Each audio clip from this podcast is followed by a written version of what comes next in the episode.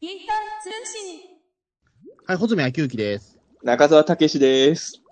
はい、じゃあ本日はですね、あの、はい前回やろうとしてできなかった、前回チューニングももうね、済んでるんでね。はい。そうです、チューニングも済んだんで、ちょっと今回やりたかったテーマをちょっとちゃんとやっていきたいと思います。はいもうあの、最初から本題を。で言いましょう、もうなんかね、前置きとかなるともうそれだけでまた40分とか50分とかなっちゃうからもう。前置きで。でだって今もう新ウルトラマンの話とかちょっとしたいもん、俺今。でも、やめよう。そうですよねほら。え昨日、昨日公開されたじゃないですか。ついに公開日、新ウルトラマン。そうそうそ新しいとこを見ました？スペシウムフォースの。う。もちろん見ましたよ。あれもう、でもよく考えたらさ、あれスペシウム光線かどうかもわかんないもんね。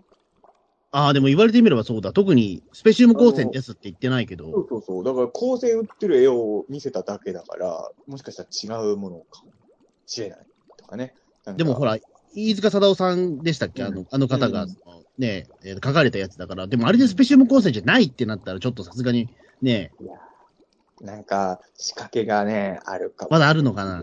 ないですからね。いや、だからちょっと、結構待ちますよね。6ヶ月ぐらい待つのかと思って。だってもう本来ならとっくにもう見れてると思ってた映画だからね、最初の特報出たのって、だってきょ去年でしょ、多分去年だし、本来であれば2021の夏って言ってましたから、まだ完成してないらしいですからね。どうしちゃったんでしょうね。いや、やっぱりその、いや、俺も詳しいことは何も知らないけど、やっぱその、安野さんの完璧主義みたいのに、今、樋口さんが必死で戦ってるところなんじゃないですか、なんか。ねえ。だってあの、新仮面ライダーはガンガンだって今撮影してるんでしょだって。まあ、だからえっと、多分その、シン・ウルトラマンも CG とかいうのは全部終わってるんだと思うんですよ。うん。ね。うん。だから、本編はだってだいぶ前に撮り終わってるって、なんかで、コロナ前に撮り終わってるはずなんですよ、確かあ、そうそうそう。なんかそれはね、うん。なんかもうクランクアップしたっていう話もなんかあったし。相当 CG の方でいろいろいじってるっていうことで。でもほら、今、樋口さん、ほら、仮面ライダーブラックのリブートの方もかかってるから。あ、そうかもう一つの仮面ライダーの方の関わってるからだ。から、新仮面ライなんか、その新ウルトラマン、新ゴジラの流れで言うと、仮面ライダーにおいては、樋口さんと安野さんが分かれて、それぞれ頑張ってるっていうのが、これはなんかちょっと熱いよね。ねえ。なんかそれこそ、ね、仮面ライダー1号2号みたいな話ですよね。ええ。いや、そうなんですよ。だからちょっとこれは、あの、ワクワクする。ということ、ということであれですか、今日のテーマは、あの、あ。今後今後のウルトラマンと仮面ライダーについてですもうそれもいいかなと思ったんですけど、はい。えっ、と、今回はですね、はい。あの、もうちょっと懐かしの企画といいますか、一回やってそのままもう放り、葬り去られちゃった企画なんですけど、はい。あの、ピータン大賞をやら、やらないかという。ピータン大賞ってさ、あの、俺もちょっとさ、さっきさ、収録する前にび聞いてびっくりしたんだけどさ、去年やってないんだよね、別にね。あの、やってないんですよ。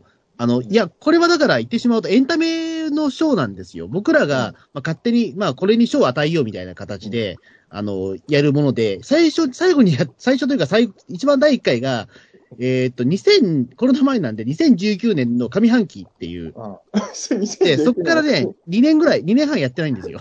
俺と毎年せめてさ、去年の末にやっててさ、毎年やってんのかと思ってたのあの、今度ピータン寿司取ろうっていう時にさ、じゃあピータン大賞でもやりましょうかって LINE 来た時に、もう俺、ね、去年の末やってたつもりになってたんですよ。やってないんですよ。もう、何の恒例でもないですね。いや、だから、こな、のなんのね、その対対象というか、賞って何の関係もないんですけど、ただちょっと、ここは僕考えがあって、はいあの、言うてもやっぱり今年ピータン通信あんまり収録できなかったじゃないですか。そうですね。だし、あの、僕と中澤さんもあんまり会う機会もなかったので、まあ、お互いが何をを見てたのかっていうこと、あんまり実は分かってないんですよ。まあ、それは去年も含めてですよね。その、この2年間は今までと比べると、やっぱ僕も本当に会ってないからね。そう、だからやっぱり今年2021年は、まあじゃあお互い何を見てきて、何に感銘を受けたのかなっていうことを、まあざっくりちょっと振り返ろないかなと思って、これで一本取るというか、その、例えばまあ、えっ、と、まあそれぞれ三つぐらい今日用意してるんですけど、それぞれ一本だとちょっと、なんだろう、一つのネタだとちょっと一本にしづらいかなっていうネタも多いと思うので、それをちょっといやろうかなと。ちょっと、じゃあ、細見君からいいですか？え、急に？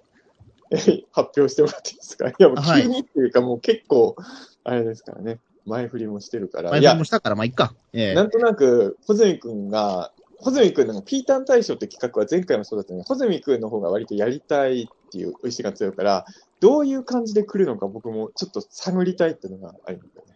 あの、単に僕の方は、うんなんだろう、本気でだからこれは、なんだろう、その、まあ、中田さんにプレゼンするみたいなもんなんですよ、僕の考えてるのって。なんでかっていうと、あの、本当に今年ハマったもんだからっていう。なるほど。いや、それをだから俺も途中で言う、うわ途中で言うわ。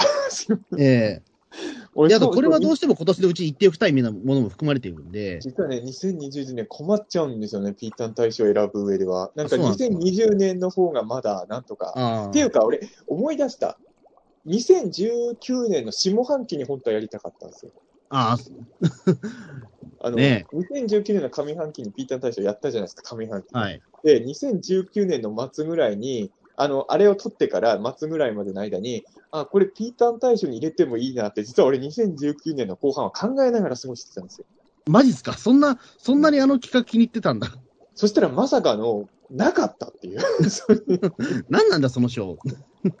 だからもうさ、もうなそうそう、だから2020年、2021年はね、っていうかあの、コロナの間みんなそうだと思うんですけど、この2年間ってなんかごっちゃになっちゃってるんですよね。あ、そう？俺結構そう、なんか2020年と2021年が、なんか2年で1年というか、あ、でもそれはそうかもしれないけど、だからなんかその2021年の何々みたいのがね、結構ね、あの、頑張って思い出さないと、どれが2021年だったかちょっとわかんなくなっちゃあ、う。本当ですか？うーん。っていうのはありましたけどね。そういうことか。じゃあ、ちょっとじゃあ今年じゃあ僕ハマったものいきますよ、じゃあ、あ。はいはい。今年ハマったものですね。じゃあちょっと僕、じゃあ激ハマり賞って名前勝手につけますけど、激ハマり賞。はい。あの、モンスターハンターライズです、僕。意外、え、意外ですか？ハマってんだ。へーあ、の、いや、これ中田さん気づいてないかもしれないけど、あの、ゴジラシンギュラポイント会とかと、で、うん僕めっちゃモンハンのネタ出してたんですよ、実はあれ。全然気づいてない。あの、結構俺ね、実はその、えっ、と、モンスターハンターライズ2021年の3月に発売された、あの、ニンテンドースイッチのソフトなんですけど、はい。まあ、これめちゃくちゃ売れてるらしいんですよね。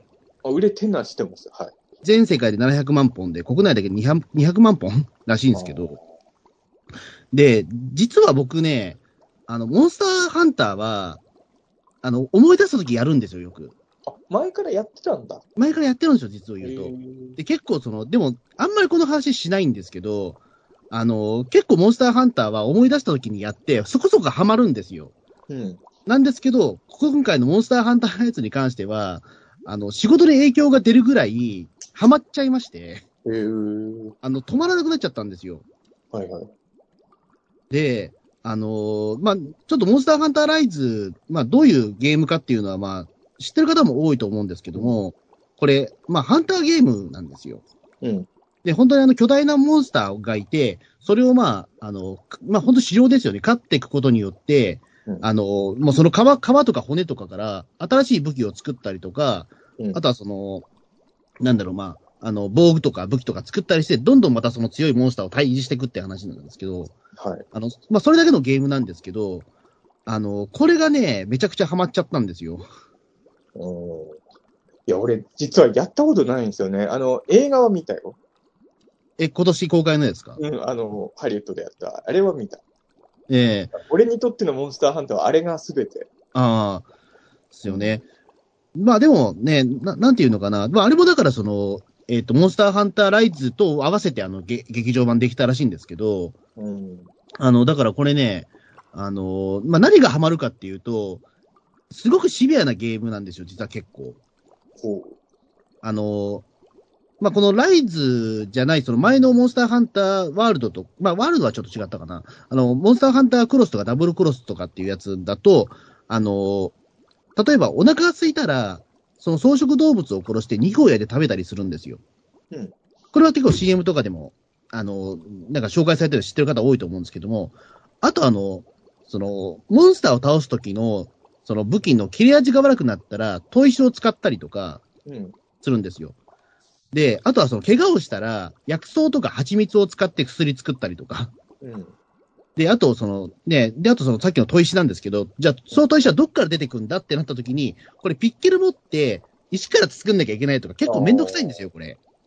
あの、俺本当はあんま知らないんだけど、今年さ、あの、5分間だけ動物の森やったんですよ。あ、はいはいはい。同じようなゲームなんですかね、話聞くと。うーんと、どうなんですかね？動物の森実は僕もゲーム実況でしか見たことがないんですけど、ちょっと違うかな？魚を釣ってなんかやりましたよ。あの、マインクラフトとかに近いと思う。ああ、どちらかっていうと、どうんその戦うとか、あのーなんだろう。で、一つ一つ積み重ねていか積み重ねていかなきゃいけないんですよ。そ、の、最初持ってる、その、デフォルトで持ってる武器ってめちゃくちゃ弱いんで、うん防具にしても武器、そのなんだろう、まあ、刀にしても。うんで、それから、あの、新しい、えっ、と、そのモンスターを倒すために、あの、すんごい時間をかけて、一匹倒して、それからカバーとかを手に入れて、あの、武器を作っていくんですけど、その最初に倒すモンスターが、あのー、1対1で戦ってて、なんだ、30分ぐらいかけないと倒せないんですよ。うん。ねで、しかもその間に何回か死んじゃったりもするんですよ。うん。力尽きて。もうこの時点で嫌になっちゃうんですけど、でもこれを超えるとめちゃくちゃ面白くなってくるんですよ。うん。ねえ。で、今回なんで、割とそのモンスターハンターってちょっとその上級者向けな感じもあるんですよ。やっぱりそういった、あの、結構シビアなゲームなんで、やっぱりさっきのそのね、お腹が減ったら草食動物殺したりとかしなきゃいけないから、あの、やることがめちゃくちゃ多いし、なんか途中で嫌になっちゃう時もあるんですけど、それをクリアしていくと、だんだんできることが積み上がっていくので、あの、ハマっていくんですよね、すごい。俺本当に分かってないんだけど、最終目標は何なんですか、まマリマリオだったらクッパを倒すことじゃないですか？最終目標はどんどんつい、いや、最終目標ないですね、これ。あ、そう。俺、だから今、最近のゲームってそれだよね。あの、飯塚さんもゲームやるからさ、あの、なだいぶ忘れちゃったけど、なんかハマ、フォールアウトだっけ？はいはいはいはい。なんか、俺の知ってるゲームって全部ゴールがあったんだけど、今のゲームって違うんだよね。あの、ゴールが、一応そのモンスターハンターでもゴール的なものあるんですよ。そこ、主と呼ばれている、そのでかいモンスターを倒した後、じゃあさらに高みを伸ばそう、伸ば、高みを、に行こうということで、どんどん強いやつを、それより強いやつをた退治しに行くっていう、はいはい。っていう状態なんですよ。だから最近のゲームって、一回その目標をクリアしたとしても、もう一度、あの、なんだろう、そのフリー、なんかその、特に目標もないままフリーの状態で、あの、新しい、あのーまあ、自由行動をしながら高みを目指していくみたいなものが多いんですよ。あれなんですか？モンハンもあの、やっぱオンラインで仲間と一緒にやったりするの？あ、そうですよ。オンラインでやったりとかただ、オンランインは結構怖いんで、あんまりソロプレイでやってるんですけど、ずっあと。、そうなんだ。あのーやっぱり僕みたいな初心者が入ってきていい世界ではない時があるんで、おーあ、そうなんや。あの、上手い人は本当にめちゃくちゃ上手いんで、うん。あのーなんだろう、僕はだからそのモンスターハンター、時々思い出したらやるぐらいなこ形なんで、あの、ガチの人は、本当にあの、えっと、もうずっとやってますから、空き時間があったら。ええゲームってそうらしいからね。そう、僕はだからそのトータルで今、120時間ぐらいしかできてないんですけど、120時間しかできてないっておかしいんですけど、あのもう本当にやり込んでる人は何千時間とかですから、まあでも、まあ、まあでもそれはわかるよ。理屈。120時間だったらね、あのー、一日、一日、すげえバカなこと言いそうになったけど、一日1時間だったら120一日一日時間ね。そうそう、ええそそうなんですけど、まあ、うんだから、な、やり始めた時はめちゃくちゃハマっちゃったんで、あの、その時はだから1日3、4時間ぐらいやってたんですよ、実は。俺さ、で、その時ににね、ピータン通信のシンギュラーポイントが取った時に、ほら、あの、アンギラスのほらう、ん槍が出たじゃないですか。あはいはい。あの時にもう俺結構モンハンネタ言ってたんですよ、バンバン。聞き返そう。じゃあ俺は多そ分よく分かってなくてこれモンハンみたいです。ね、みたいな。あ、いきなりまたモンハンのこと考えてると思って、えあ、でもモンハンみたいですねって言ってんのね、普通に。えなんか言って、言ってたんですよ、それ俺うん。えいやー、これ本当にさ、俺ゲーム、もうこの話多分、小泉君とも何とかしたことあると思う。ゲームを最後にハマったのが多分もう高校生ぐらいの時なんですよ。ええもう長くもうゲームにハマるっていう感覚がなくて、で、あの、それこそ高校生の時にハマってたゲームを、2、3年前ぐらいに久々にちょっとやってみようかなと思ってやったんですよ。えはい。そしたらゲームってずっとやってないとさ、なんだろう、ちょっとリモコンいじってただけでさ、あの、なんて言うんだろう、指にタコみたいのができますね。ああ、でもわかります。ええあれ多分ずっとやってるとば大丈夫なんだろうけど、久々にやってるから指が感覚を忘れてんのかなあの、3年前ぐらいに、久々にヴァンパイアセイバーをやったんですよ。それは、えっと、ハードは何ですか、それ？プレステ2で。プレステ2か？ああ。そしたらやっぱりね、なんか指が痛くなっちゃってさ、あれ俺って、今の俺はもうゲームできないのかってちょっと、あ、ちょっとだからその指を鍛えとくっていうか、そあるのかもしれないですけどね。ゲームやるのには、高校生の時は結構や、やでも俺、ほら、格ゲーとさ、俺、格ゲーとボンバーマンってさ、一番早く終わるゲームじゃないですか、言ってしまう。ボンバーマンそうですね。あの、ワンセットほんと5分ぐらいで終わっちゃいますしね。あのー格ゲーだってぶっちゃけ10人ぐらい倒したらゲームをクリアじゃないですか。えその対戦じゃなければね。だからその、俺結局 RPG とかに全然ハマんなかった人だから、ずーっとやってるゲームって子供の頃から一個もハマった経験がないんだよね、考ええて。そう。だから、あの、本当に、あの、俺の未知の世界なんだと思う、あそういうゲームあは。うんでも、モンスターハンターで言うと、これ中澤さんにすげえおすすめなゲームが1本あるんですよ。モンスターハンターで？モンスターハンターって、あの、システムがすごい優れてたんで、アリューがたくさん出てきたんですよ。はいはい。この中で、なんと、ウルトラマンを、うん、あの、舞台にしたモンスターハンターあるんですよ。俺でもなんかそれ、なんか SNS かなんかで話題になってる。うん結構古いゲームなんですけど、怪獣バスターズっていう、ああ、はい、木本彩子さんが CM やってたやつがあるんですよ。うん。これね、もう今、もうちょっとかなりもう古いハードだからあれなんですけど、あの、任天堂 DS のソフトなんですけど、これはね、だからもう、えっ、と、モンスターハンターに出てくるモンスターが、ウルトラ怪獣になってるんですよ、本当に。だから、あの、ケムラーとかレッドキングとかを、あの、自分のその、なんだろう、その、えっ、と、でかい刀とか銃とかで倒していくっていううんゲームなんですよ。うん。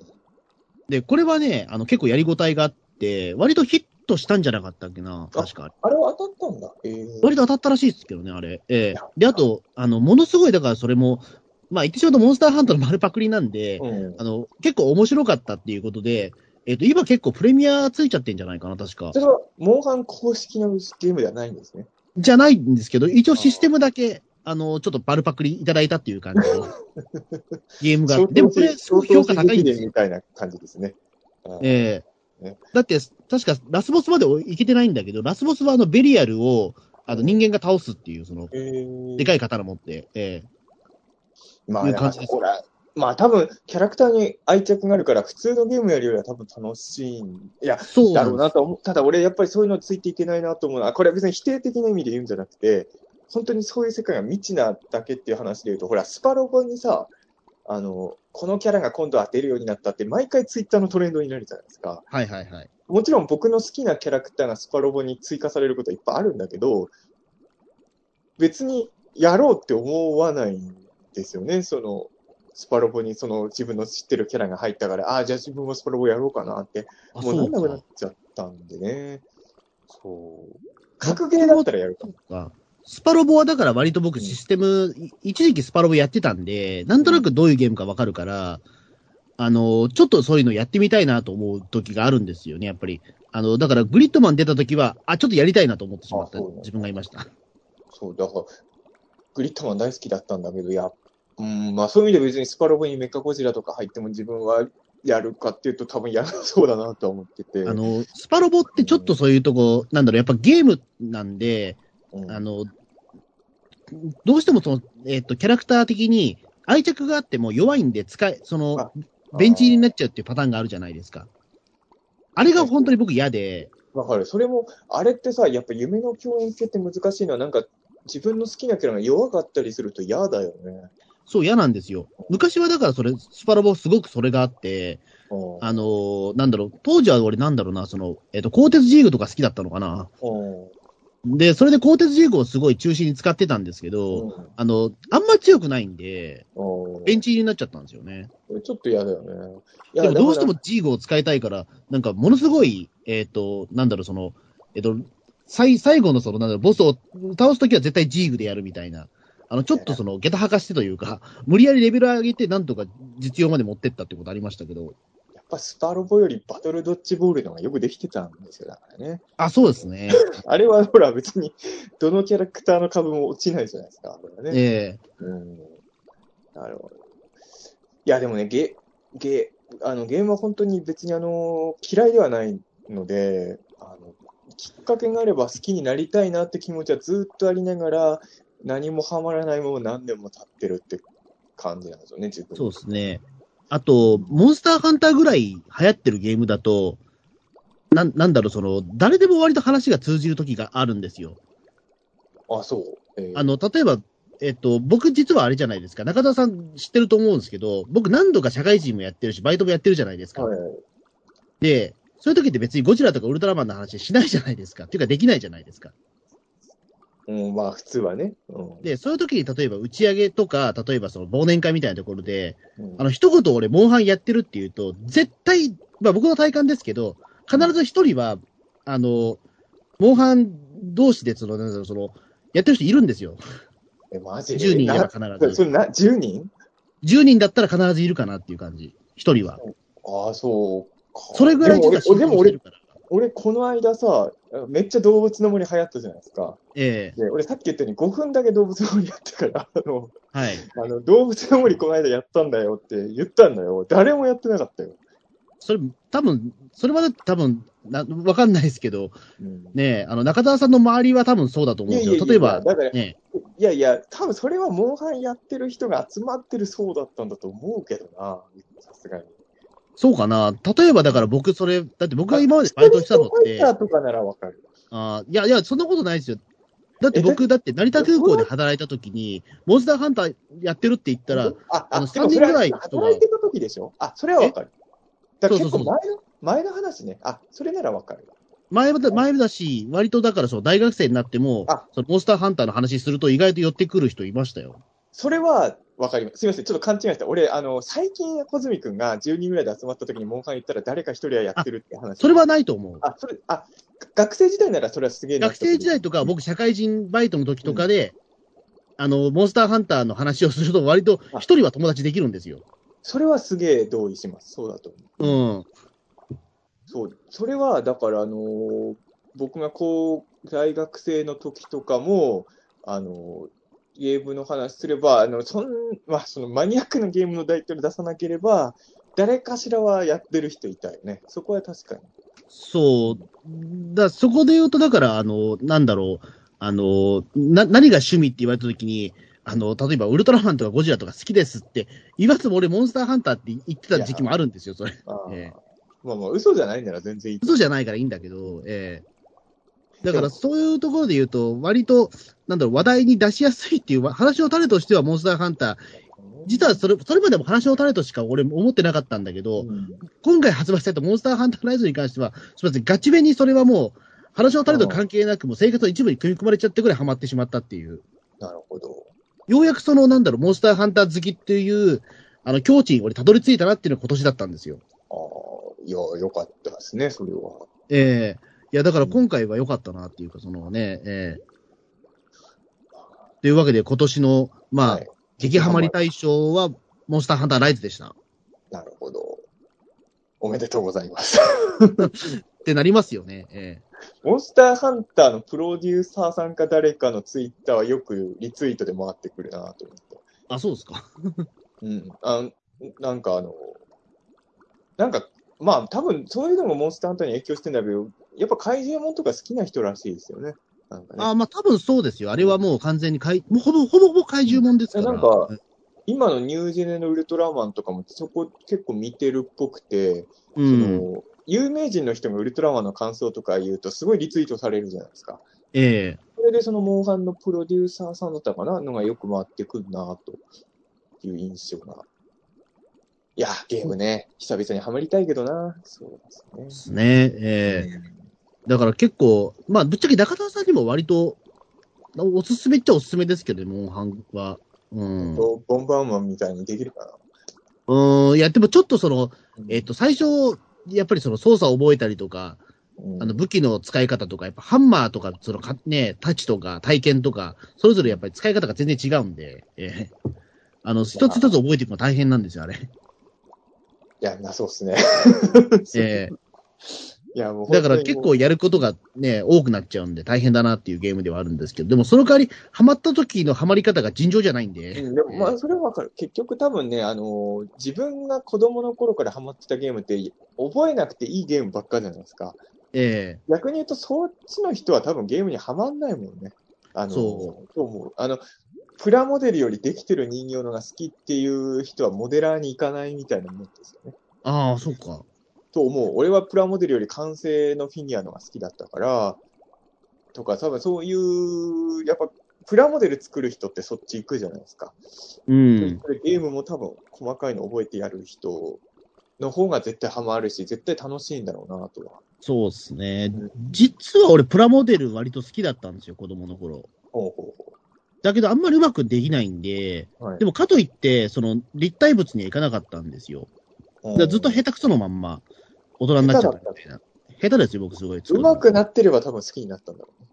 なかなかこれは、まあ、言ってしまうとセンスだから、なかなかその、ねあ、うんすごい上手くなろうと思ったら慣れたかもしれないけど、そこまで努力をしなかったから、あんまり上手俺くならない。もあれですよ。だからドラクエでスライムにやられた時に努力するのをやめたんですよ。腹立って。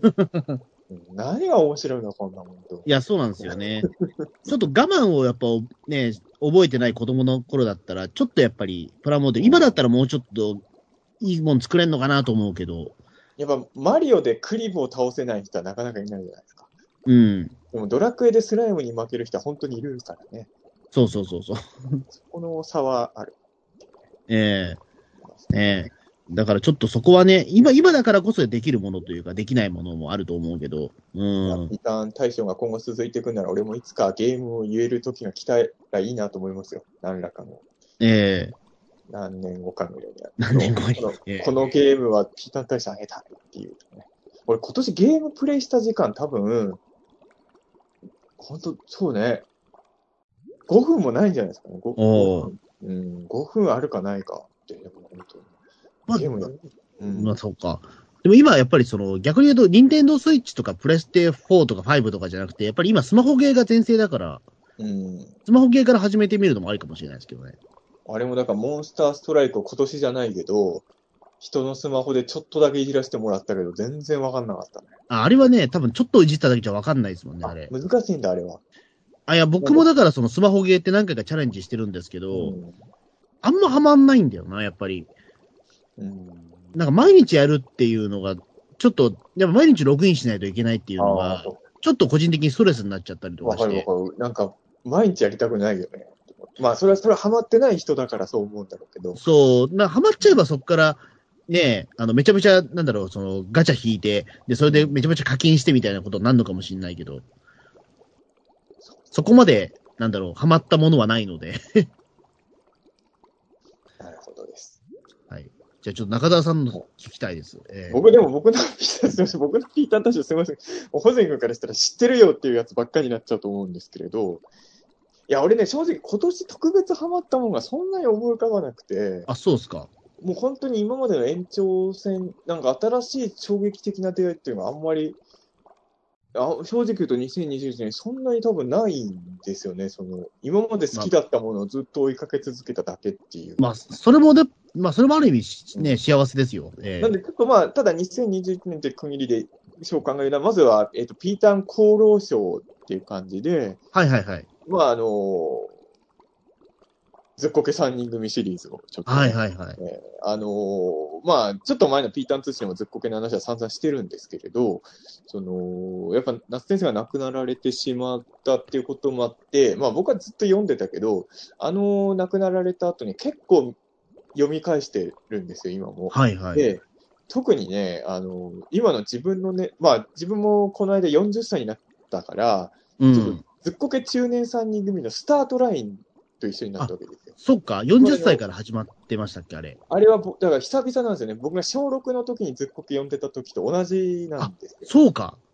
それを思うと確かに感慨深いですね。あの時以来のリアルタイムでずっこけ3人組と同じ年齢だと思って読めるっていうのが結構新鮮な感じで、あのそういう意味で言うとずっこけ中年3人組がちょっと、あのまあ、那須さんが亡くなられたことと自分も40代になったっていうことで、まあそうですね、ずっこけ3人組っていうか、ずっこけ中年3人組シリーズが、はい。一旦功労しようかなっていう。ああ、そうですね。だって、こっからまた10年間楽しめますもんね。ええそう、あの、中年シリーズは1歳ずつ年を取っていくんで、うんまあ、そういう意味で言うと、あの、少年編はずっと小6だったから、小6の1年間しか同い年っていう体感ができなかったんですけど、あの、50歳までは、あ、だから俺、ずっこけ3人が44歳の時に土の子捕まえてるからさ、あ、そうか。じゃあ、あと4年、4年後には。そうそう、ちょっとそこら辺を、じゃあ、えーなんか。2025年か？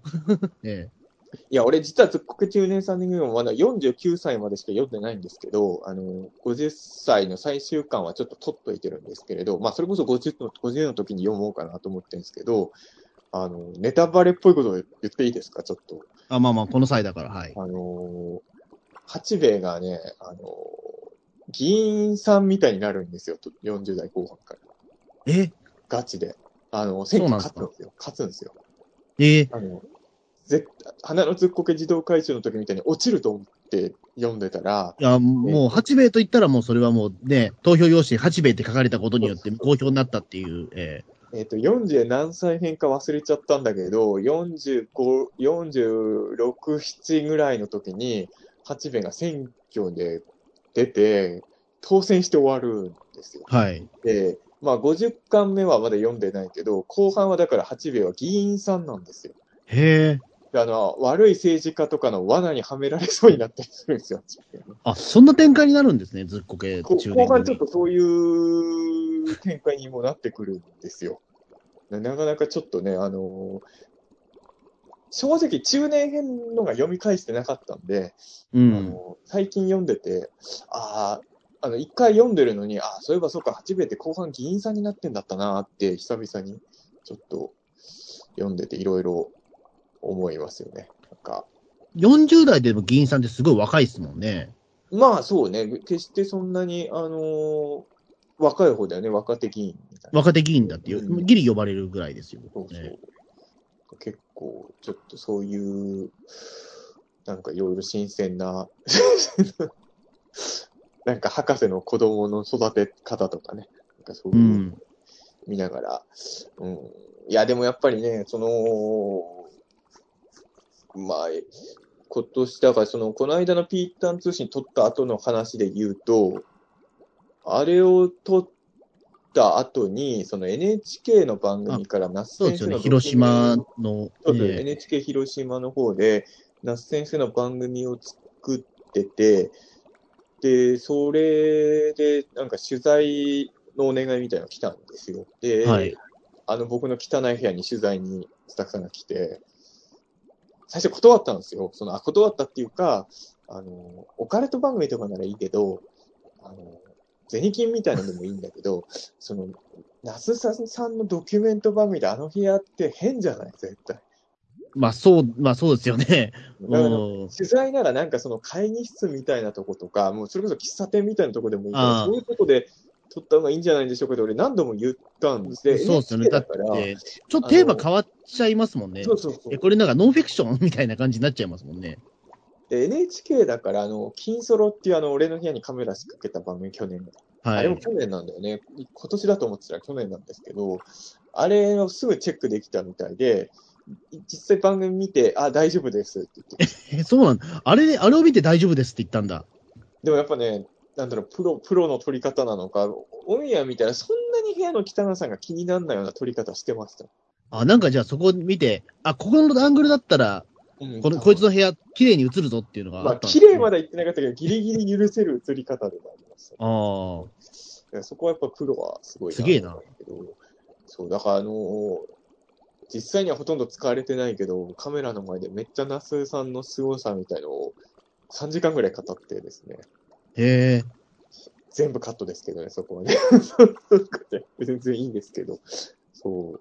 あれは結構、そういう意味で言うと、その、2021年の自分の印象深い思い出っていうのは、まさかの那須正元先生の番組の中に自分もちょっと出て、出ているっていうのは、びっくりしましたね。今年の結構びっくりしたこと上位ですよね、これはね。うん。ですよね。まあ本当はだから、その、那須さんの番組ってね、いや、まあでも那須さんはだからやっぱりそれこそずっこけ三人組なんて、多分、まあわかんないけど、数字的なとこは知らないけど、多分最も売れた児童小説だと思うんですけど、やっぱだからそれでも、なんだろう、その、ね、NHK でもその、ね、全国ネットではなかったっていうところがちょっと残念だった、うん、でもね、これもう言っていいのかな？もうこれ、はい、これ配信してる頃には、もしかしたら下手すりゃ放送終わってるか直前かもしれないですけど、実は総合でやるんですよ、今度。あ、本当ですか？あ、じゃあそれは見よう。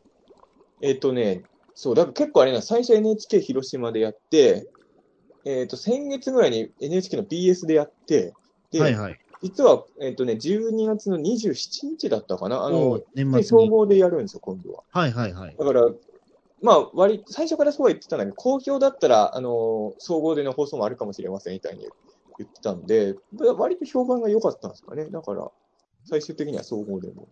そうですね。うん、やっぱりこ、ね、夏、まあ、そのテレビ番組を作るっていうのは大変だとは思うんですよね。やっぱりそのずっこけ3人組。まあ、ドラマにはなってるけど、うん、うんでもやっぱりそのね、まあ、やっぱり子供の頃以来読んでないよっていう人ももちろんいるから、うん、あ懐かしいなって思って見てくれる人もいるでしょうし。そうですね。まあ、児童文学は基本それが普通ですからね。そうですね。うん、だあでもそれはいいお話来ましたね、もう、総合でやるのは。あそうです。総合でもやるからよかったなと思って。うん。あそうですね。だからやっぱり、まあ、そういう意味で、まあ、古畑とかもそうなんですけど、やっぱ、こう、こう、不法とかがあるとどうしてもね、あの、やっぱり、いろいろ振り返るじゃないですか。うん。えなんか、その、そういう意味で言うと、今年は自分にとっては割とずっこけの年みたいな感じがあって、めちゃくちゃずっこけを読みましたね。うん、で、なんか、あの、正直、まあ、ずっこけの中でそんなにお気に入りじゃないやつを結構読みましたね、今年はそういう意味でね。あの、定番で読み返すやつがあるじゃないですか。うん。株式会社とか文化祭事件とかは、まあ何もなくてもしょっちゅう読み返してたんだけど、あの、海底大陸の秘密とかは、もう何年ぶりに読んだんだろうみたいなね。うん。とかを読んで、まあやっぱりもちろん作品によって好き、あの、好きの量は結構差はあるけれど、まあやっぱどれも面白かったなと思って、うん、そうですね。確かに。まあ今年もいろんな方亡くなりましたからね、本当に。そうですね。だまあでも、やっぱまあ今年は自分の中ではどうしても、まあ、那須さんの訃報が一番衝撃的だったですよね、それはもうね。そうですね。ねやっぱりだから、やっぱり、こう、ね、僕らもだからそのね、30年以上生きてくると、やっぱり、ああの人やっぱり、その訃報がやっぱりちょっと現実的というか、そのなんだろう、あ子供の頃見てた人、どんどん亡くなっていくなってやっぱり実感しますよね。そうね。だから本当にそれは。ああの人亡くなっちゃったんだっていう。だから子供の頃だったらそれ、うん、親次第しか知らないような人が亡くなったりとか、うん、それこそ僕が子供の頃って黒澤明監督亡くなった時も、やっぱ黒澤明ってわかんないけど、親とかすごくショック受けてたんですよね。うん、ああ。でもそういう感覚ではもうないんだなっていう。ええ、そうだね。だからやっぱり、どんどんどんどん自分のね、あの、知ってる人たちが亡くなっていくっていうのがね、やっぱり。まあでも、那須さんも70代ですからね、ギリギリね。あの、78でしたっけ？確か。78か9だったかな。うん。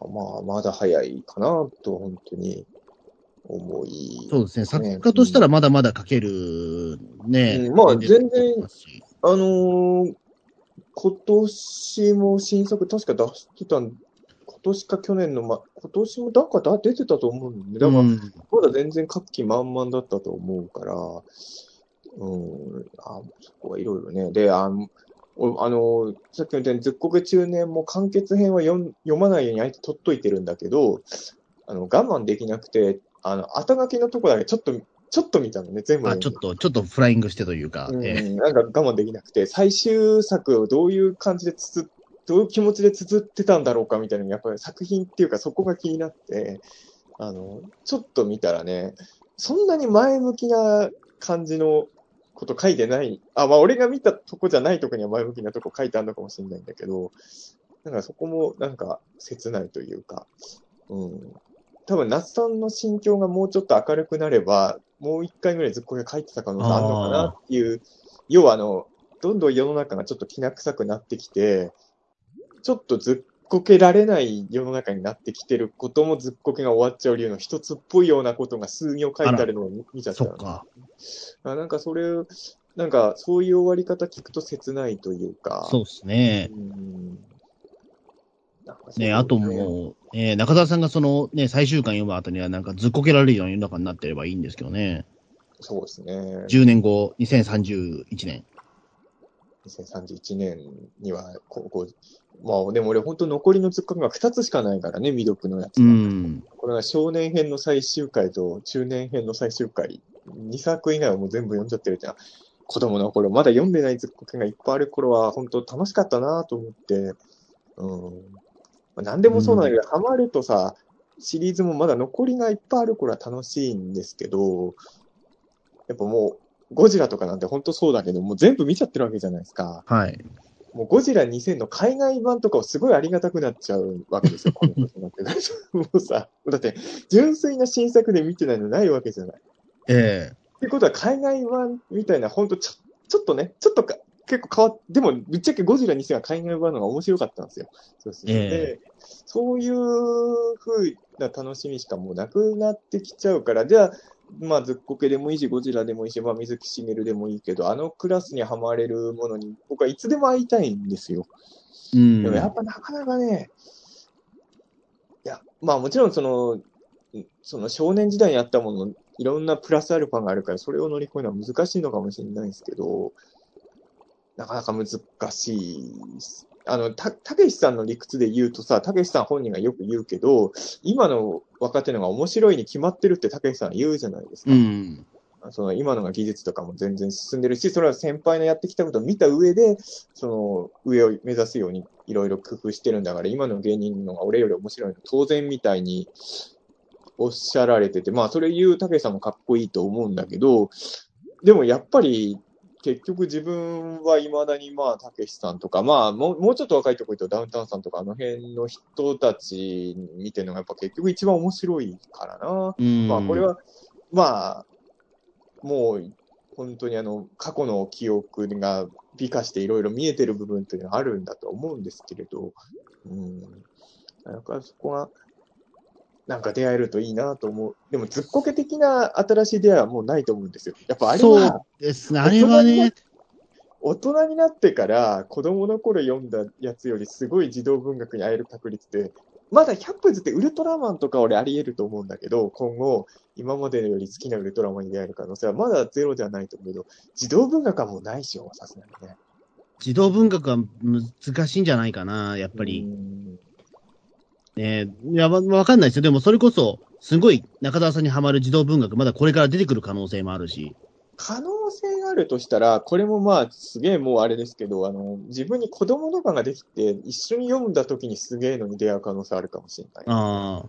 思うけど、そうでもない限りは、ここまで激ハマりする児童文学や確率は天文学的に低いんじゃないかという気はしますね。ね、確かに、まあ、ね、確かにそのずっこけレベルってなっちゃうと、ちょっとさすがにね、それは出てこないかもしれないけど、さすがにずっこけのハマったっていうのは、やっぱり少年時代の、その小学生時代の思い出も確実に込みの上でのハマり方ですからね。逆にあれですよね、その、えっ、と、30ぐらいを超えた人に、ずっこけ3人組を読ませたらどう反応するのか、懐かしいとかそういうなんか全く知らない状態で一、回も読んだことない人にね。そういう人の反応気になりますけどね、今となっては。これはどう思うか確かに気になるよね。身近な人、わかんない。ピリピリ君とか読んだことないと思うから、読ませたピリピリ君じゃなくて、もっと普通の人でずっこけ読んだことない人。ピリピリ君の普通の人いねえからな。ちょっと参考にならなそうだからな。うんなんねえかな、やっぱり。うんと思いますけどね。まあ、そう。でもまあそういう意味で言うと、2021年の、で言うと、まあ、ずっこけ中年3人組シリーズが全体のあれなんだけど、那須さんの番ドキュメント番組も今年の良かった、はい。すごいいいもの。まあまあ、まあ含めてずっこけなんでしょうね。はい。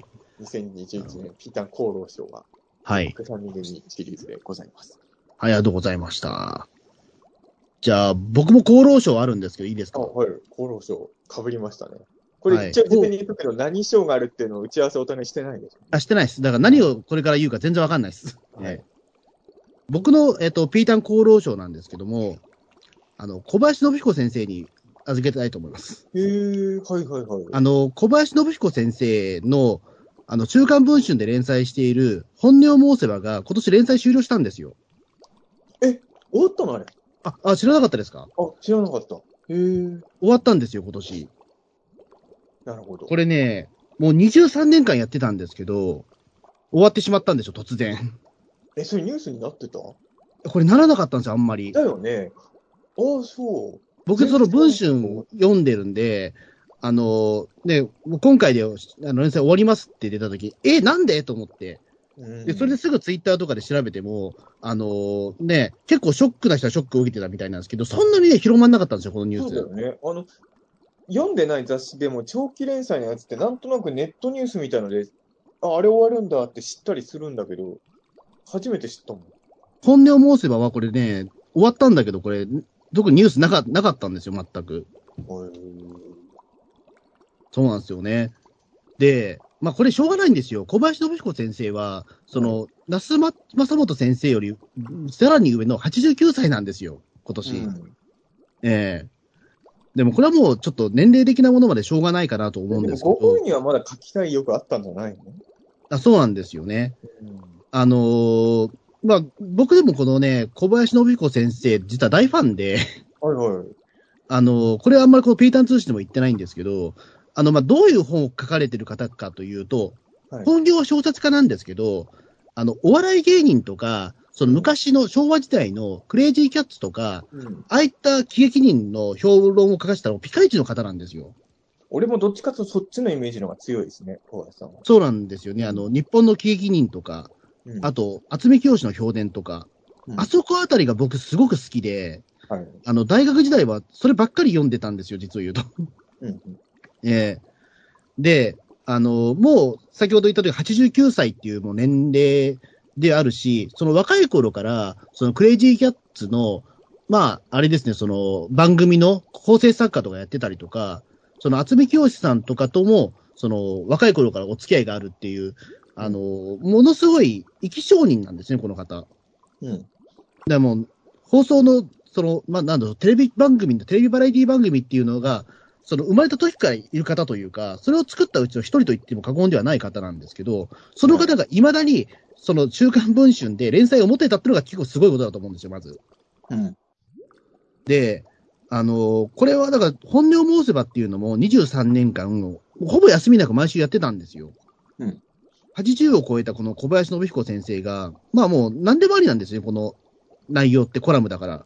うんあの、昔の映画のこともあれば、その昔話のこともあれば、あと最近だとコロナのことも何でもか書いてたんですよ。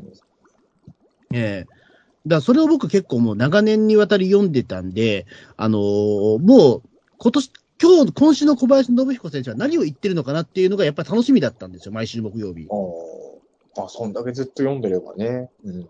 そう、だから、ある種だからその、長屋のおじいちゃんみたいな感じで、あの、おこのおじいちゃん今日何言うかなみたいな形で、それを毎週、毎週楽しみだったんですよ。これ何なのに、やめ、ええ終わった理由とかは発表はな特にないんですか？雑誌の紙面上に。あ、これやっぱりちょっと体調とかもあってやっぱり80、もう90近いんで、あのーやっぱりもう残りの時間が少ないんで、残りは、あのー小説とかに書く時間にやっぱり当てたいっていう。あ、じゃあ本人も納得なんだ。うん。そうなんですよ。なんか、うんままあ、前前回のピーターン通信で話したこととも被るけど、まあ、そういう意味ではた、たけしさんと一緒ですよね。なんか、残りのこと考えたら、一番やりたいことのために時間使いたいみたいなことですよね。そうなんですよね。ええだあのー一応だからその本音を申せばが終わった後、その翌週には週刊文春で4ページのあの、小林信彦先生のロングインタビューが掲載されたんですよ。よ。そしたらやっぱりそのまあ、昔あの、えっ、と、3、4年前かに脳梗塞になられて、うん。あの、もう動けなくなっちゃったんですよね、体が。はいで、もう映画とか新しいのもなかなか見れないしっていうところもあって、でやっぱりもう、ね、90近いからあた、ね、もうあとは自分の、あの、ね、まあその小説とかにやっぱり書きたいということで終わったっていう。ただ、うんこの人のそのやっぱり、えっ、と、まあ生き方というか、そのなんだろう、その出世もそうなんですけど、かなり貴重なんですよ、確かに。うんあの、この小林信彦先生って、あの、生まれが、えっ、と、あの、あれだったっけな、えっ、と、秋葉原あたりの、その、和菓子屋の息子さんなんですよね。うん。だから、その、戦争で焼ける前の、あの、その、東京の模様、東京の風景を知ってる方なんですよ。うん。で、これをまあ、その小説とかに落とし込んだりとか、あとはその評伝とかに落とし込んだりして、それがものすごくやっぱり貴重な資料なんですよね、今となっては。やっぱりその肌で知ってる方って山の手っていうかまあその雰囲気って知ってる方ってあんまいないんで、あの、確かにそれはもう、この人のやっぱり喋ること喋ることが、一つ一つがやっぱりその貴重な歴史の資料だったりとか、やっぱするんですよ。うん。その、そうかと思えば、あの、なんだろう、このね、本音を申せば読んでると、あの、最近はあの、テレビ朝日の帰れマンデー見っけたいがめちゃくちゃ面白いぞとか言ってるし、えあとあの、綾瀬はるかがすごい好きなんで、ええあの、おっぱいバレーを見たときにすんげえ俺がっかりしたわ、みたいなこと言ったり。ああ、見たかったんだね。うんでもあの、綾瀬はるか未だに好きみたいで、あの、全作品見るまで俺死ねないって言ってましたから。じゃあ、ええ結構大変だね。で、脳梗塞になって動けないけど、まあ、それは直せばいいや、みたいな。うんあ、オタクの鏡だな、この人、とは思ったけど。いいねでも確かに、いつまでたってもそういうおじいちゃんであありたいよね。やっぱ、そうなんですよね。89歳？89歳、今。?89 歳にでもやっぱ好きなアイドルとかの話してるのって絶対いいよね、確かにね。そうなんですよね。で、やっぱりこの人、そのね、もう、なんだろう、もう70年ぐらいその業界にいる方なんで、うん。あのーで、この人が例えば、まあ、その、近しい方が例えば亡くなることがあるじゃないですか、今年に関しても。最近でもやっぱりその、まあ、落語家の柳家小三治師匠亡くなったりとか、あとあの、あんまりちょっと有名ではないかもしれないんだけど、沢田隆治さんっていう寺門屋サンドガサのディレクターの方が亡くなったりとかして、あの、このあたりのお話って、もう、なんだ、若手時代のことを知る人って、もう小林信彦先生しかおらんのですよ。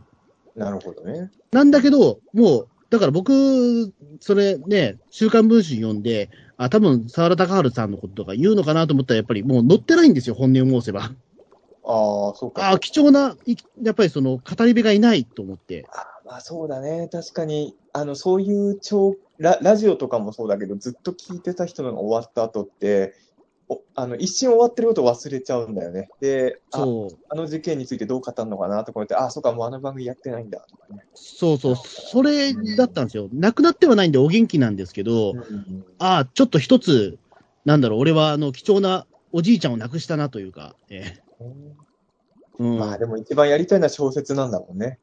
そうなんですよね。まだだから幸いにもあれなんですよね。その脳梗塞になった時に、あの、もう、体は動かないけど、右手は動いたんですよ。うん。だからもうそれはもう神様が与えてくれた、あのーまあ、右手なんで、もうそれはもう小説のために頑張りますっていうこと言ってましたね。うん、だまさか俺もだからそれ、本音を申せばは正直小林信彦先生が亡くなるまで俺続くもんだと正直思ってたから、結構驚きで。俺でもそれで言うと、ほら、水木しげる先生も私の日々はさ、ええその時に亡くなるまで続くと思ってなかった。あ、思ってました。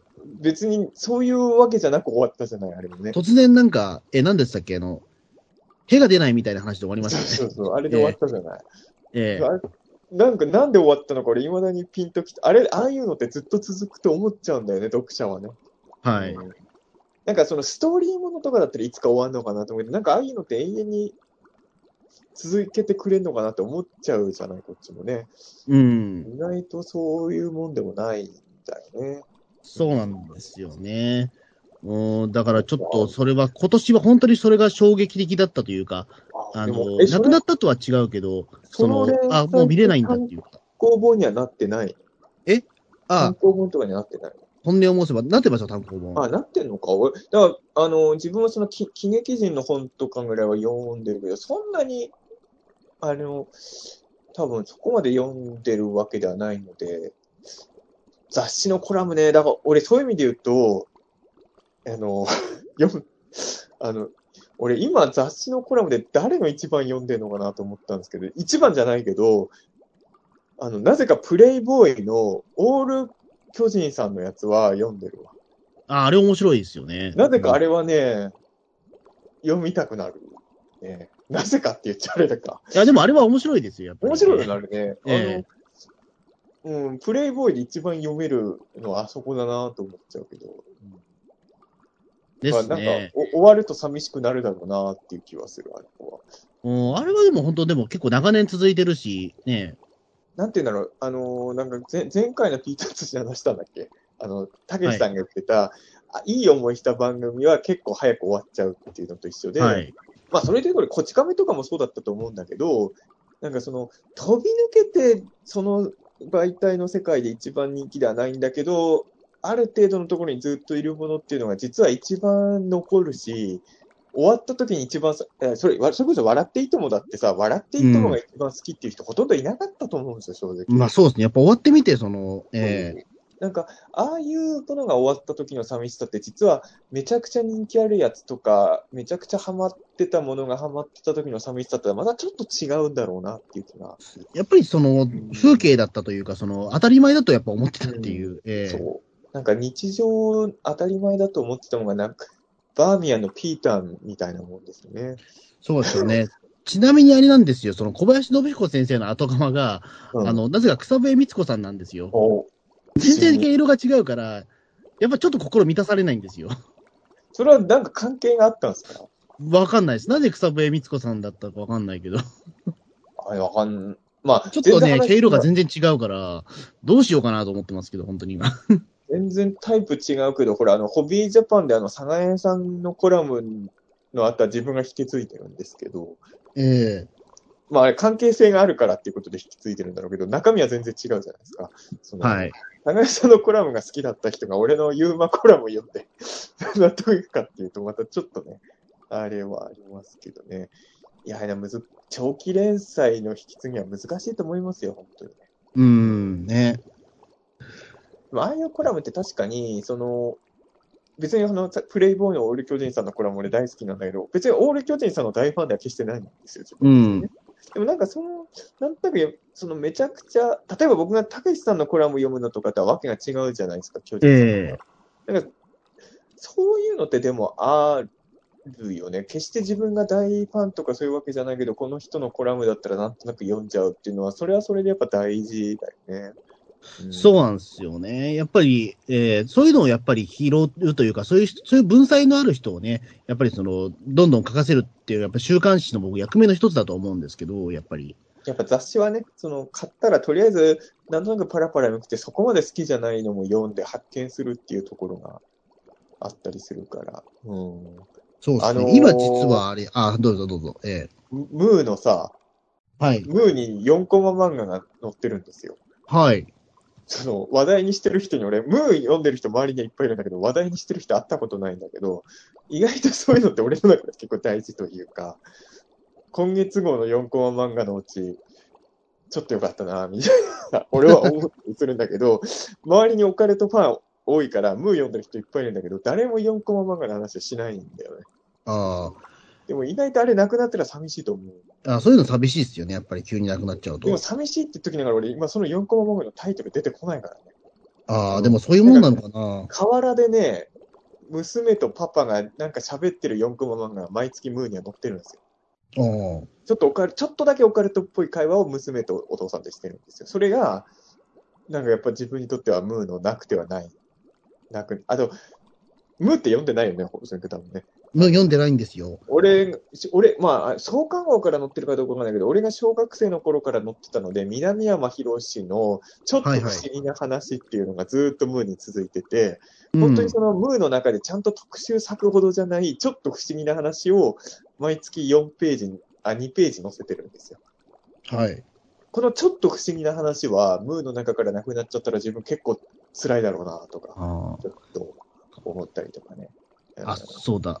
あの、うん週刊プレイボーイだと、あの、ムツゴロウさんのコラム今やってません、ああ、はい、やってるやってる。うんあれ結構、なんだろう。いや、ムツゴロウさんああいう文体なのかな、うんちょっとカオスですよ、あれ。まあ確かに。いや、まあちょっと、なんていうんだろう。やっぱ普通の人とは、可能があんまり動いて。ですよね、あれね。うんなんか、あの結構衝撃的というか、なんか、いや、これ言っちゃあれだけど、なんかちょっと、なんだろう、やっぱ脳みそ使って書いてないなっていうのがい。や、そうそうそう。いや、わかるわかる。本当に俺さっきも言ったけど、ちょっと左脳をそう使わずそうそうそうに書いてる感じがして、ちょっと、やっぱあんだけ動物と触れ合ってる人って普通の人とは、いあのーでもそこが良さだよね。時系列とかぐっちゃぐちゃですもん、あれ。そうそうそう。話してる内容もなんかよくわかんないし。よくあれが当たり前のように載ってるのってすげえなと思ったんですけど、この前まあ。確かに。ムツゴロウさんだからしょうがないかってなったな。ねえ、でも、どう、どうなんだろう？あれ、ムツゴロウさんが書いてんのかな？それとも、なんだ、うんインタビューしてんのかイなンタビューなのかな？インタビューのような気もするけどな。なんか、水木先生のインタビューもまとめるのめちゃくちゃ本当は難しくて、ちゃんと読めるように書いてるのはプロの腕だって聞いたことがあるし。うん。でですよねも一応、ムツゴロウさんで俺小説書いてたはずじゃん。いや、ムツゴロウさんはだって本業小説家ですもんね。レックス恐竜物語だって書いてるわけですから。ええなのになんであんなに、なんだろう、ちょっと混沌としちゃってるんだろうみたいな。まあ、お年ってのもあるとは思いますけどね。いや、あれ載せてるのはちょっと俺、ちょっと最近怖くなってきました、あれ。でもで逆になんかどんどん、あの、楽しみになってきましたけど。いや、ムツゴロウさんだったら、でもあれでもいいかって読む方もちょっとなぜかなっちゃうところはあるじゃない？ええいや、あれがなんか、綾瀬はるかのコラムがあれだったらちょっと恐怖だけどさ、ええなんかその、やっぱ許されるキャラっていうのがある。ですよね。まあもうやっぱおじいちゃんだからっていうところで許されてるところはあると思うんだけど、そうもう、初めて読んだ人あれびっくりすると思うんだよな。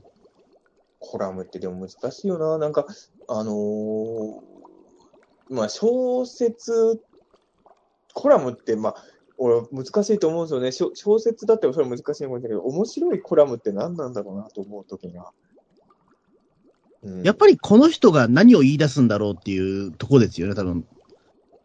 ということは、あれ、でもこあの、コラムニストみたいな人もいるじゃないですか。別に著名人しかコラム書いてないわけじゃないじゃないですか。えなんかそのまあ、コラムの面白さって、やっぱ小説の面白さって、やっぱ全然、まあ、自分の感覚で僕が小学生の時にさくらももこのエッセイがバカ売れしたわけですよ。はいはいはいはい。なんか漫画も売れてたけど、自分どっちかっていうとね、その、さくらももこのエッセイがバカ売れした時の衝撃の方が覚えてる。ちびまる子ちゃん気がついた時にはもう流行ってたから、うん。あの時代には、まあもしかしたらもう僕が知らなかっただけで、ああいう文体のエッセイって存在してたのかもしれないんだけど、うん。結構新しかったですよ、桜ももこのエッセイは。僕もそうですね。あの、子供の頃読んで、結構衝撃を受けましたね、あれ。あ、なんて面白い本なんだって、やっぱり当時は感動した記憶もありますし。で中学生の時はね、周りに何人か桜ももこのエッセイの文体丸パクリして書いてる人何人かいたよ。あ、でもね、いましたね。えあれ結構ね、実はね、パクりやすい。あの、実際にうんは桜ももこ先生ほど面白く書けないんだけど、そうそう、あれはね、センスで書いてるからね。でも、これ私でも書けるかもって思わせるところがあるね。うん。うん。そうですよね。まあ、桜も僕先生、漫画もそうですよね、やっぱり。まあ、そうだこねのレベルなら俺、私書けそうだな、みたいなところありますからね、やっぱり。ええ実際に書くと全然できないんだけど。全然できないし、やっぱあれは、桜ももこさんのセンスじゃないと絶対あれはね、書けないんだけど、でもなんかできそうな、漫画にしてもエッセイにしてもできそうな気がするところがあの人のミソというか。やっぱそのできそうと思わせるけどできないっていうのが実は一番すごい人だってよく言うじゃないですか。うん。ここは確かにね、うん、ああいうのを読むと。おでも今ってでもコラムって需要あるのかな？どうなんですかね？なんか、俺高校生の頃はコラムしか載ってない雑誌とか買ってたけど、今そういうのあんまないでしょ、多分ね。うんないっすね。だから、やっぱりそういう、まあ、どうしても長期連載になっちゃうし、うん。あのーで、やっぱりそのね、小林信彦先生みたいな、ね、80を超えても書き続ける人がいる限り、やっぱりその枠がね、えーまあね。そうなんですよね。なんかあれですね。あの、那須さんの、まあ厚労省だからか、なんか、うん、なんか2回続けてなんか終わっちゃったみたいな、なんかそう、あれですけど、厚労省だからしょうがないですよ。まあ、厚労省だから、まあ、これはやっぱりちょっと小林信彦先生、やっぱりこれはちょっと差し上げたいなというか、えー、厚労なんで、文春の人がこれを聞いてればね、聞いてないでしょうね。今のほら、大塚製薬の人聞いてたじゃないですえー、か。まあ、そうか。えカロリーメイト送ってきた時みたいな、ーうん何かがね、今回もあればえーあ、でも、文春さんはでも、その、わ意外とでも最近若手の人も入れてますね、でもそういえば。狙ってんの宇垣美里さんが、誰最近はずっと、宇垣美里さん。が漫画のコラムの書いてますよ。まあ、だからそういうことはやったりとかしてるし、うん。ええ。割と若手の発掘も割とされてる方かなとは思うけど、文春は。そう。全,、まあうん。全然読んでないからな、本当に。今実はあれなんですよ。他の雑誌もよく読む読むようになって、うん。あの、楽天さんがやってる、えーなんだっけ、その、楽天ボックス、楽天マガジンズってのあるんですけど、あ全然これ月額500円で、うんあの、プレイボーイとか、アスキーとか、あの、なんだ、あとシ、シュシュープレも、あ、まあ、そうか、えっ、とあ、新潮とか文集も読めるやつがあるんですよ。なんか、あれね、俺一時期そういえばやってたわ、それ。あの、それじゃないかサービスかもしれないけど、スマホで、あのー月額500円ぐらいでいろんな雑誌読めるって、俺も一時期入ってたわ、そういえば。うん、今年それを入り始めて、いろいろ雑誌読むようになりましたね。いや、文春だけ買ってたんですけど、高くなっちゃ、うん高いんで、文春も一冊が。そう。まあ雑誌高い結構バカにならないくなっちゃって、うんなんか方法ねえかなと思って。で、しかも溜まるし、えーまあ、えーだそしたら、その、なんだ、その月額何百円とかで、その文春だけじゃなくていろんな雑誌が読めるぞっていうサービスを発見したんで、うん今それずっと読んでます、今。じゃあ雑誌は今めちゃくちゃ読んでるんですね、それを使って。そうですね。だから、あの、テレビくんとかテレビマガジンとかも、おその500円の中入ってるんで、あ、それすごいね。まあ、今、うん付録がメイン、今テレビくんってだって1000円以上するじゃないですか。ってないけど、当然。うん。まあ、付録がついてるからだと思うけど、それはね。そうですね。でも、テレビマガジンとか買うと1000円くらいするじゃないですか。今ね、するする。うん。まあ、な、内容だけ読みたいんだったら、まあ、その、電子書籍が一番いいのかな、みたいな。確かにそこはね、付録目当てとかじゃなければね。あの、ええそれが入ってるかどうかで、ムムーは、ムーは読めないですか？これね、ムーはね、入ってるんですよ。やっぱそうだよね。俺の友達と一緒かな。俺の友達もこそれ入ってて、あの、ムーも毎月読もうと思えば読めるって言ってた。そうなんですよね。僕も読もうと思えば読めるんだけど、あの、やっぱり文春よ読んじゃうから読めてない。ムムー読んだよ。ム文春よりムーを取ってよ。うん。じゃあちょっとムーも読んでみますけど、ええまあまあ、多分、多分きついと思うけど、ええあの4コマ漫画読んでるっていうムーの。あ、じゃあ4コマ漫画はじゃあちょっと今晩読みますわ。あの、ええムーの読者も読んでるかどうかよくわからない4コマ漫画をちゃんとチェック。ええじゃあちょっと4コマ漫画を楽しみにちょっと読んでみます。ええ4 コマ漫画、2つあんのかなもしかしてムーって。まあまあそんなに4コマ多いんですか？ムーって。多分、ちゃんとした4コマ漫画確か1つしかないんですけど、なんか、なんか編集部ないみたいな4コマ漫画がもう一個確かあった気がするな。なんだそれ。毎月読んでるのにその辺の記憶うろ覚えっていうぐらいもう俺の中でもうろ覚えのコーナーですけどね。うん、まあ、まあ4コマってまあそういうもんですよね。大体、翌日になったら内容忘れちゃうみたいな。それが役割だしね、別にそ,、まあそねれが悪いことでもないんですよ。うん。うんあんまり衝撃的なもんだとね、うん。あんまりそれはそれでっていう感じだし。うんね、まあそんな感じです。厚労省はまあ、あの、小林信彦先生のまあ、本音を持ちば連載終了という形で、はい、なるほど。なりました。えっと、そうですね、僕の二つ目か。えっ、と、ピータン、この感覚、久々に思い出した賞ですかね。そうですねほいや、あの、この感覚久々に思い出したなっていうことが2021年あってですね。う。はい。あのこれはですね、まあ、まあ、一応タイタイトルだけ分かりやすく言うと、あの、AKB48 についてオタと語り合うのは楽しいんだなっていうことですね。おうあの、まあ、48グループなんですけれど、あの、今年ね、えっ、と、あれ何月ぐらいだったかな、秋ぐらいに、その AKB が、まあメンバー全員ではないんだけど、えっ、と、6、7人出るホラー映画が公開されたんですよ。で、はい。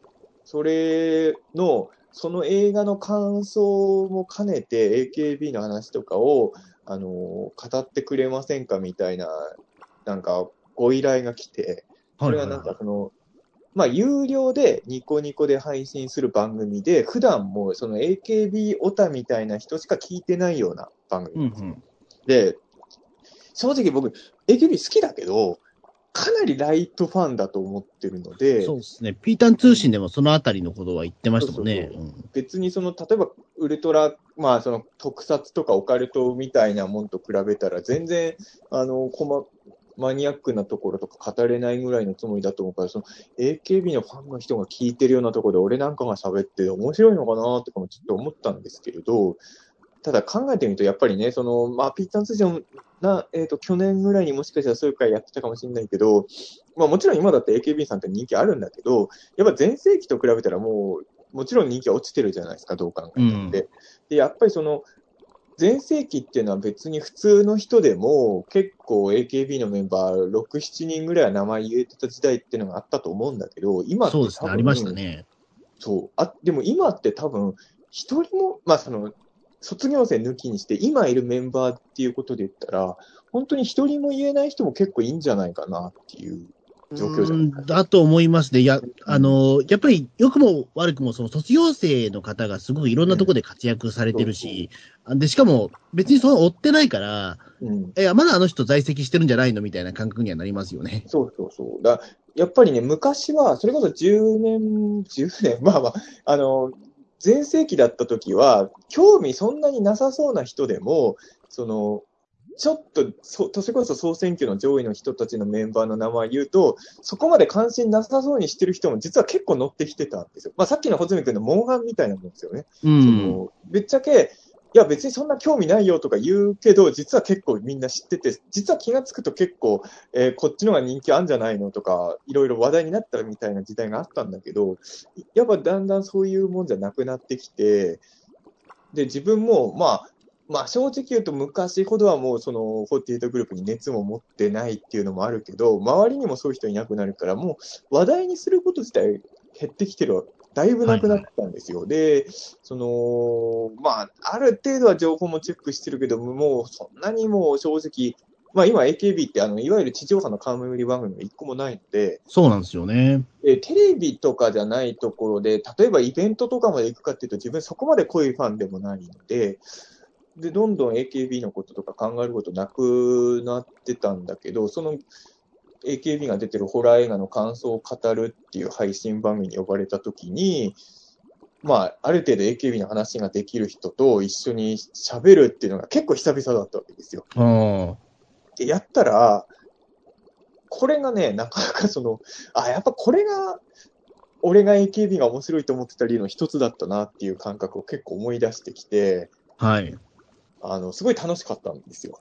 うん。やっぱりその、あの辺のアイドルの面白さっていうのは、語る楽しさなんだなっていうのをやっぱあり、あの、語らないと面白くないというか、うん、っていうのを、よう、よ、やっぱそこ、その感覚を思い出したのは久々だったなっていうことですよね。だから、結局その、まあ、芸能人なんて可愛い子なんていくらでもいるわけじゃないですか。あ。うん。でも可愛い子見て可愛いなっていうものっていうのは、まあ、先ほどの小林先生みたいに綾瀬はるかについてずっとコラム書き続けられるのはすごいと思うんだけど、あの、やっぱり、それで終わっちゃうわけですよね。可愛い。うんだってみんな可愛いんだから、はっきり言えば芸能人なんてね。まあそうですね、結局はね。ええ俺、あの、A マッソの人もめちゃくちゃ可愛いと思ああ、A マッソ。う。うん。どっちですか？えっと、すいません。可愛い。あの、な、加納さん？あはいはいはいはい。可愛いよね。うん。ああ、可愛いと思いますけど、ええはっきり言って、芸能人なんてほとんど可愛いわけですよ。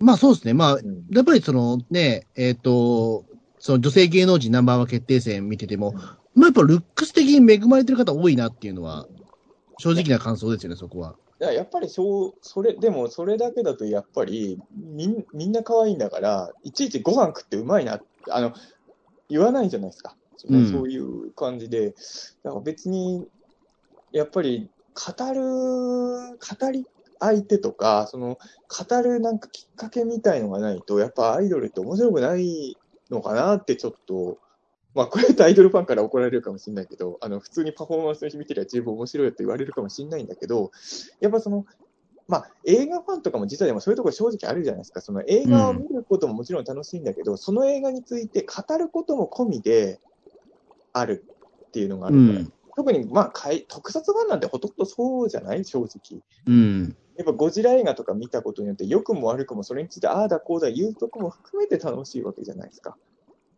で、それがやっぱり自分の中では長い、この何年かちょっとその AKB について語り合うっていう文化からちょっと離れちゃっていたので、そういう久々にやれて、で、意外とね、その俺ライトファンな、僕ライトファンなんで今日の番組聞いてくださってるような人からしたらちょっと薄い話ばっかしちゃうと思うんですけど、みたいな感じで喋ってたんだけど、意外と AKB オタの人が楽しんで聞いてくれてるらしいんですよね。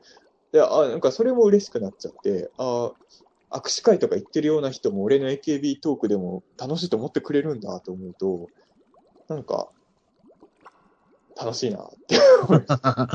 あ、でも、いいですね。でもそう思うと、だから割とその新しい人に好意的なファン、ファン層というか、たまたまそういう感じだったのかもしれないけど、うん、まあ、中にはその、新参者めちゃくちゃ嫌うようなコミュニティもあるわけじゃないですか、もう。思う。によっては。自分が出たところがたまたまいい AKB オタの人が多いところだったのかもしれないんだけれど、そう、そこも含めて新鮮だったというか、うん結局俺ってさ、そのオカルトにしろ特撮にしろ、まあもちろん濃いファンの人も見てるんだけど、基本的には自分よりそのジャンルに熱がない人、詳しくない人たちの前で喋ることがほとんどなんですよ。うん。僕としては。やっぱり、ぶっちゃけ言うと、ほとんどの人は僕よりオカルト詳しくないし、特撮にも詳しくないわけですよ、正直うなんですね。ん。でも、その AKB の番組出た時っていうのは、多分聞いてる人の方が俺より AKB に詳しいはずなんですよ。うん。で、その状況でやるっていうのが結構新鮮だったんだけど、それも、それがでも好評な感じで受け入れられるっていうのは結構新鮮な経験で、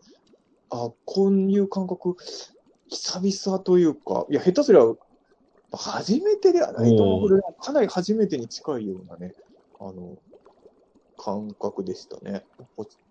楽しかったなと思って、久々に。いやね、最近ね、本当にね、その AKB のメンバーの名前をまずみんな知らないから、うん。あの、緊急検証のスタッフさんが AKB の番組のスタッフさんとかなはり被っいはいはい。て、あの、緊急検証の打ち合わせの時にたまにメンバーの名前を言ってちょっとトークするぐらいしかやることがなくて、あ、あとあれだね、最近トースポのね、三浦さんいるじゃないですか。はいはいはい。トースポの三浦さんが、AKB の中に一人アイドル好きの子がいるんですよ。で、昔からアイドル好きだ、あ、あえっ、と、オカルト好き。ごめん。オカルト好き？ねああ、そうそうそう アイドルあの、知ってる知ってる。うん。あの、オカルト好きなアイドルが出てて、まあ前からオカルト好きだったんだけど、最近になってそれを結構みんなが気づき出したっていうので、なんかトースポの三浦さんがすごい食いついてたんですよね。で、なんか、で、そこもあったのが、最近三浦さんが俺が AKB のなんか言うと、よくツイッターいいねするようになって、で、さこの間三浦さんと会った時もやっぱちょっと AKB の話になって、でも本当そういう緊急検証のスタッフとトースポの人ぐらいしか AKB のこと分かる人が周りにいなかったので、ここ最近は。なるほでもやっど。ぱりね、これ何でもそうなんですけど、まあゴジラとかもそうなんだけどさ、もう、まあそのウルトラマンもそうだけど、バルタン星人の話とかをしてる時よりもさ、やっぱりその、円盤生物とかの話してる時の方がオタクは盛り上がるわけじうゃないですか。ん。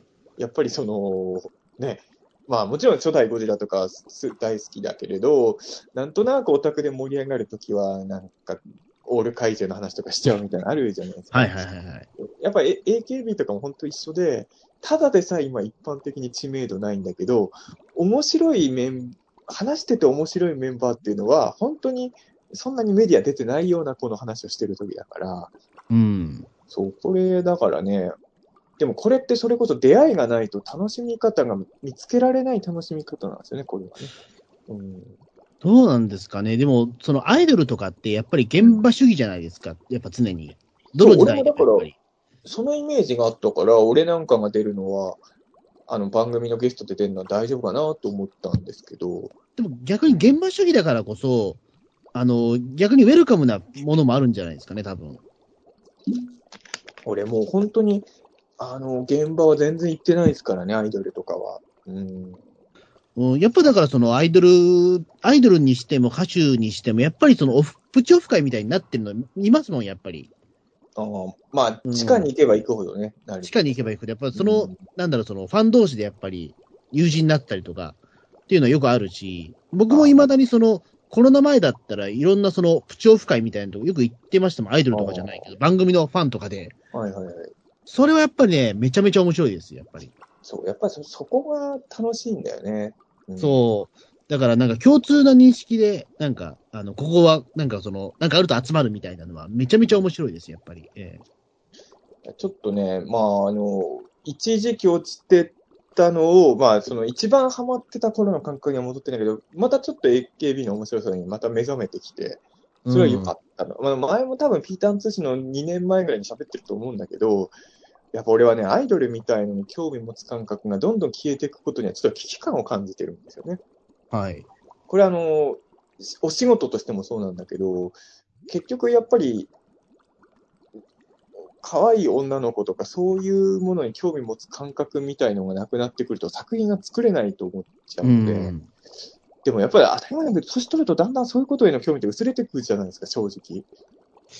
あ、でもどうなんだろう。う。俺は結構本当にさ、なんかほっとくと女の子どうでもよくなっちゃうことに気づいて、あの、俺の場合は、小学生の時より今の方が全然アイドルとか好きっすよ。あ、本当？うん。いや、俺小学生今の時より。俺小学生の時アイドル全然好きじゃなかったんですよ。あ、だから中学生の時よりも多分今の方が分かってるかもしれない。それすごいね。俺、高校生ぐらいの時が多分一番アイドル好きだったんですよ。あの僕とか中学高校の時にあんまりそっちの文化に行ってなかった人なんで、今が逆にいいのかなというか、ああ、そうなんだ。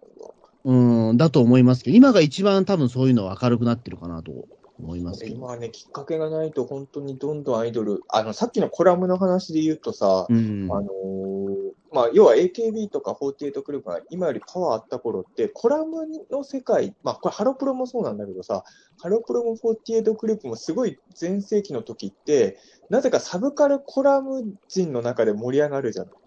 ああ、そうですね。あの、モームスにおける杉作 J 太郎さんとか、ああいうことですか？ええ歌丸さんとかすごい書いてたはいじゃんはいはいはい。で、あのー今歌丸さんも映画ばっかだけどさ、結局その、ああいう人たちのコラムって面白いんですよ。だから AKB も全盛期って、すごいサブカルの人が面白いコラムいっぱい書いてて、ハロプロもそうだったんだけど、結局やっぱ語り口の面白い人が話題にしてる時はやっぱ面白いんですよ。で、今、あのサブカル畑の人がちょっと離れちゃってるじゃない？正直。ああ、言われてみれば、そうですね、確かに。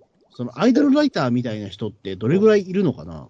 ぶっちゃけ今、ブブカとかも、これはもうほとんど載ってないじゃないですか。うん。そのやっぱりその、まあ、少なくとも俺にとってはね、アアイドルって語りの面白さみたいなところがあって、その今なんか SNS 時代になってさ、なんかやたら評論家を腐す文化みたいにちょっとなってるじゃないですか。評論なんて、ね。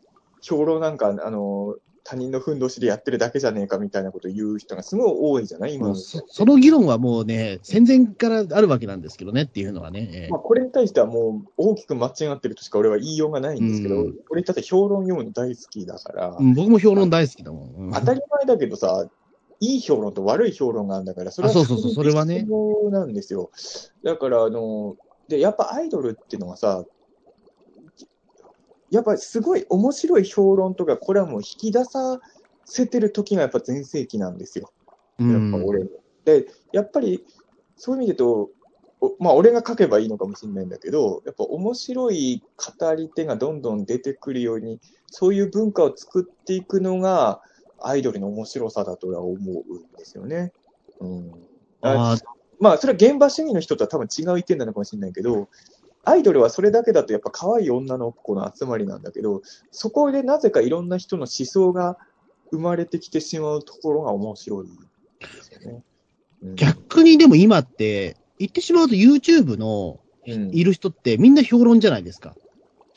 ああ。みんなとは言えないけど、例えば中澤さんのやのユーマだって、言ってしまうとユーマ評論じゃないですか、これって。うーん。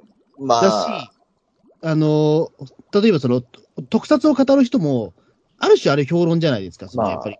まあ紹介っていうのは。そのまあ自分のフィルターを通して紹介していくっていうのは、そこでやっぱり売れるか売れないかの線引き出てくるじゃないですか。この人を通してめちゃくちゃ面白かったら、そのやっぱり、その人の評価も上がるし、その作品の評価も上がってくるじゃないですか。そこで言うとはい今って、YouTube って、ほぼ俺は評論だと思ってるんですよ、実は。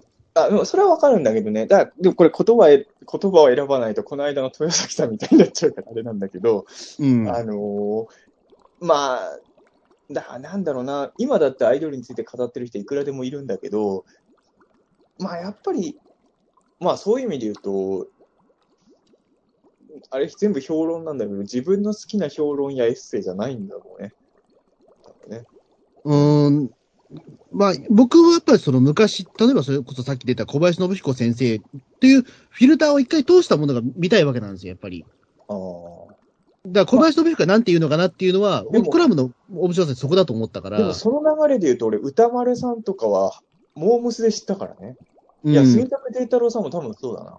だから、吉田剛さんとかあの辺も、まあ、吉田剛さん俺好きじゃないけど、ええわざわざ言いましたけど、俺は吉田剛は嫌いだけど、でも、あの辺の人らって全部俺アイドルから知ってるから、あのフィルターと、その人のフィルターを通したから好きになったってわけではないんだよね。あ、そうか。うん、逆に言うと、あの、モームスフィルターで歌丸さんを知ってるから、俺はね。だから、ああ、モームスハプラじゃない俺、どっちだっけな？でも俺もモームスそんな興味なかったけど、杉作さんの回とモームスの話でめちゃくちゃ笑ったことあります、俺。いや、だからやっぱりね、アイドルが面白い時っていうのは、面白い語り部が、伝道必要です。伝道師がいるんですよ。やっぱ、あの、俺アイドル好きだし、賢いと思ってるアイドルいっぱいいるけど、やっぱ面白さを伝える技術がある人が周りにいた方が絶対いいんですよ、アイドルっていうのは。そこは、うん。アイドルが、例えば俺アイドル好きだけど、アイドルの子がショールームとかやってるのね。あの、はいそれずっと見れるアイドルなんて、俺、まあ、これファンの人言ったら怒られるかもしれないけど、あファンすげえと思うのよ、アイドルのショールームを何十分も、下手すりゃ何時間も見てる人いるじゃない？うん。あれは結構俺すごいと思うのは、やっぱり、まあ、言葉選ばずストレートに言うと面白くないんですよ、アイドルのシうョールームん。あれずっと見れてるファンの人はすっごいいいな。いや、この、ずっとこの面白くない話をポッドキャストで流してる人に言われたくないだろうけど、うん。やっぱり、それこそ自分芸人さんとかも好きだから、芸人さんの喋りとかと比べたら、まあ、それは天と地ぐらい差あるじゃないですか。ええでも、そこのショールームとかから何かを発見して、面白さを伝える人っていうのも世の中にはいるんですよね。うん、これはまあ一般の人かもしれないけど、その、そのアイドルの無数の発言からいろんなストーリーを作って、その、こういうとこがこの子の魅力なんだみたいに発信するものがあるじゃないですか。うん。それはもうすごいパワーがあって、やっぱいいんだよね。うんそうっすね。やっぱだからそこを今、逆に求められてる時代だと思いますよ、本当に。うん、だからこの、なんだっけ、今年でしたよね、確かのファスト映画とかうんぬんかんぬんああ、みたいな。はいはい。あれも言ってしまうと、その、切り取り方で魅力変わってくるじゃないですか。まもちろんあれはいけないことなんだけど、ただその編集点に関しては、技術だけとか、その切り取り方だけ見たら、多分そこって埋もれてる才能もあったのかなとも思うんですよね、すごい。違う、違うところでやればね。そう。だからそういう、だから、あの、だ僕も、なんだろう、いけないことだと思いつつ何本か見たんだけど、確かにファスト映画の方が面白かったものあるんですよ、これはまあた。そう。そう。何とは絶対言わないけど。うん。あ、この人の見せ方の方が面白かったなとか。いや、だからよくあるじゃないですか。あの、予告編の方が面白かったっていう。あ、それはいっぱいあるね。んそう、ああいうことなんですよね。まあね、難しい。だから、あのーそこに関してはすごい才能を発揮できる人もいるし、で、それがまだ世の中に知られてないというか、そういったなんかダークゾーンにはまってしまうパターンもあるんだけど、ファスト映画みたいな、ああいうので。それで言うと多分俺は映画愛はあるんですよ、多分ね。うん。見たことない映画をそれで済ませようとはやっぱ思えないけど、アイドルのトークは最初から編集したやつじゃないと見れたもんじゃないと思ってるから、それはうん。アイドルの人たちには申し訳ないけど、まあたたまに本当に面白い子もいるけど、なかなかやっぱりね、やっぱりね、今 AKB とか難しいと思うのは、俺が AKB ねの熱が冷めちゃった結構大きなきっかけの一つがラジオなんですよ。はい。あの AKB のオールナイトニッポンも終わって、他にもいろんなところで AKB が一時期ラジオやってたんだけど、それがほぼ終わってるわけですよ。まあ、その個々のメンバーで、あの、なんかのラジオ出てる人はいるけど、やっぱりラジオって大きかった、あの、ラジオが一番ファンに作るってあれ本当だなと思って、うん、やっぱりラジオって本当にねテレビよりラジオがなくなったことのが俺にとってはダメージでかかったなと。ラジオってめちゃくちゃ公平ですもんね、だって。そうあだって、誰でもそのメールを送っていいっていう媒体なんてあんまないじゃないですか。しかもそれが読まれるっていう。で、しかもそれが生放送だったらなおさらじゃないですか。やっぱり、ラジオで好きになっちゃった人って、やっぱりず割とずっと応援したいと思えるパワーがあるんで、あそこがなくなっちゃったのが結構ね、やっぱショールームだとラジオみたいな、なんあラジオだって別に芸人さんが間に入ってるわけじゃないんだけど、でもやっぱり、ショールームとは全然違って面白かったね、ラジオはね。やっぱりその誰かが、第三者が見てくれてないと、そのやっぱりうまく本音引き出せないみたいなところありますよね、やっぱり。僕もだからそのラララジオとか、まあな、何本か出させてもらったんですけど、やっぱりだからあれですよね、その、構成作家さんとかディレクターさんが入ってくれた方が全然ありがたいなっていう時がやっぱ、そうそうそう。でないとやっぱり、うん、入ってくれないと逆に俺喋れないわっていう時ありますもん、やっぱり。うん。そこがね、なんか、なんか、でもそこはちょっと自分の中の一つの、うん、なんかね、アイドルを見てると、ちょっとコラムニスト心がね、ちょっと湧き上がってくるというか、ううん。なんか久々になんか、ちょっとアイドルについてコラムっぽいの書けないもんかねと、ちょっと、あこあ。の数ヶ月、うっすら思ってるところだ。なんかノノート始めたらどうですか？ちょっとね、もうあの、オキテポリスさんとかが全然やってくんないから、俺がやるしかないのかなっていうね沖。手さん最近そうっすよね。そうなってるのもやなくなりましたよね。俺、オキテさんもハロプロから知ったよ、最初は。ああ。うん。よくわかんない。僕のの知らないところで沖手さんもしかしてやってんのかもしれないけどやって。るかもしれないけどね。そう、それだったらでもなんかわ、うん、やってるかもしれないけど、でも少なくともちょっと目立、最一時期より目立ってないのかな、みたいな。結局サブカルの人って結構アイドルきっかけで、まあ、その前から活躍してたんだけど、世に出た人いっぱいいるんだよね、実はね。うん。だからまあ、持ちつ持たれつで共生関係なのかもしれないけど、アイドルもそのサブカルの人たちの発言で僕らが知るけど、アイドルがいたから俺もいろんなサブカル系の人知ったっていうのもまあ、あるからなっていう。そうですね。今だからその、やっぱり雑誌の時代じゃないじゃないのかもしれないけど、うん。やっぱみんな雑誌読まなくなったし。まあそうだね。うん俺も正直言うと雑誌、だからそのさっき穂積君が言ったあのサービスに、そのいろいろ雑誌見れるサービスが入ってら別なんだけど、やっぱ読まなくなっちゃったもんな。昔みたいに。逆にああいう雑誌だと、もう、その AKB 系の子は自分一人でやってますよね。例えばその、なんかどの雑誌か忘れたけど、その端末の方に、うんあの、自分の写真載せて、それでなんかコメント書いたりとか、ああ、そうね、そういうのは結構いるね。そういうのやってるけど、でも確かにその評伝というか、その、なんだろう、この人にインタビューした、まあ、裏部屋、裏部屋だったらそのインタビューしましたっていうのあるのかもしれないけど、それぐらいまでですよね。そうだね。うん。なんか、そこは、まあ自分がやっぱ結局なんだかんだで、あの、ほ紙の本の人だからなのかもしれないけど、さっき言った、多分 YouTube とかでも似たようなこと起きてるのかもしれないんだけど、紙の本の時代って、ハロープロオタクの文化人、サブカル系の人らがもう、ハロプロの好きなとこだけ書いた分厚い本とか出てたじゃないですか。うん。AKB もそうなんだけど、もうサブカルの人らがただただ別にだから、女の子の写真すら載ってない本ですよ、一枚も。えでえも、もうぜ活字びっしり、その女の子についていろいろ書いてるのが、でもあれって結構やっぱ技術がいて、映画よりも本来中身がないわけですよ、かか語る、ほ本当はね。あだからアイドルについて面白く書くのって実はすごい技術がいるまあ、だと思います。やっぱり、うん生き物ですからね、やっぱり。ええだからやっぱアイドルについて面白く書けるライターさんって、やっぱ長生きしてるもんね。今も業界みんな生き残あの、ハロプロの時に面白い記事書いてた人って、今もみんな現役じゃないですか、ライターさん。うん。でやっぱ映画ライターとかの人は申し訳ないけど消えてる人いっぱいいるじゃないですか。うん。やっぱりアイドルについて書けるかどうかっていうのは結構その物書きとかそういう人にとっては試験石なんじゃないかなって俺はうん。思う時がありますね。うん。から、そうですね。ゴジラと戦えそうな AKB メンバー。あの、ちょ、ちょっとこのタイミングで話出すんですけど、はい俺今年ね、あの、AKB 関係で面白い本を見たんですよ。なんだろあの、SDN の元メンバーの人がライターやってて、う。はいはい。その方が、その、アイドル辞めましたって本を出したんですああよ。ー、はいはいはい。大木かな、大木明子さんだっけな確か名前が。これがすごい良かったんですよ。あ今年読んだちょっとタイトルは。知ってたけど、中見てないな。これは、あの、えっ、と、そのアイドル、まあ、もう AKB 系も、だってもう十何年もやってるから、うんその辞めた後どうしちゃったのかっていうことをすごく書いてる。で、中にはその後、AKB 系のそのまあ、グループ辞めた後、うんあの、大学入って、そこで、あの、なんか勉強し直して、今保育士になっているいる方とか、あとそのラジオ局に勤めた方とか、うん。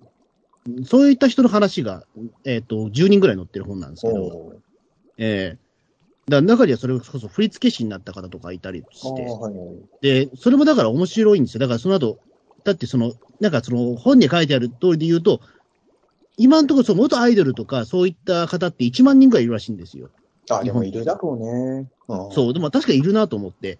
で、その人たちが、じゃあどこに行ったのかっていうことを、が、やっぱりこの、一部はその氷山の一角が書かれてるというか、う。うん。うん、これはなかなか面白いなと思って。で、しかも、やっぱりそういう人たちってほとんど、まあ、割と上の方に行ったとしても、すぐ忘れられちゃう存在だから、うん、で、しかもその、履歴書とかに元アイドル活動やってましたって言われても、うん、わか、やっぱりそれが、やっぱ、なんだ、あんまり役に立たなかったりとかってういう、ん。うん、また新しくキャリアを立て直さなきゃみたいなこととか、結構そういうの書かれてあったりとか、うん。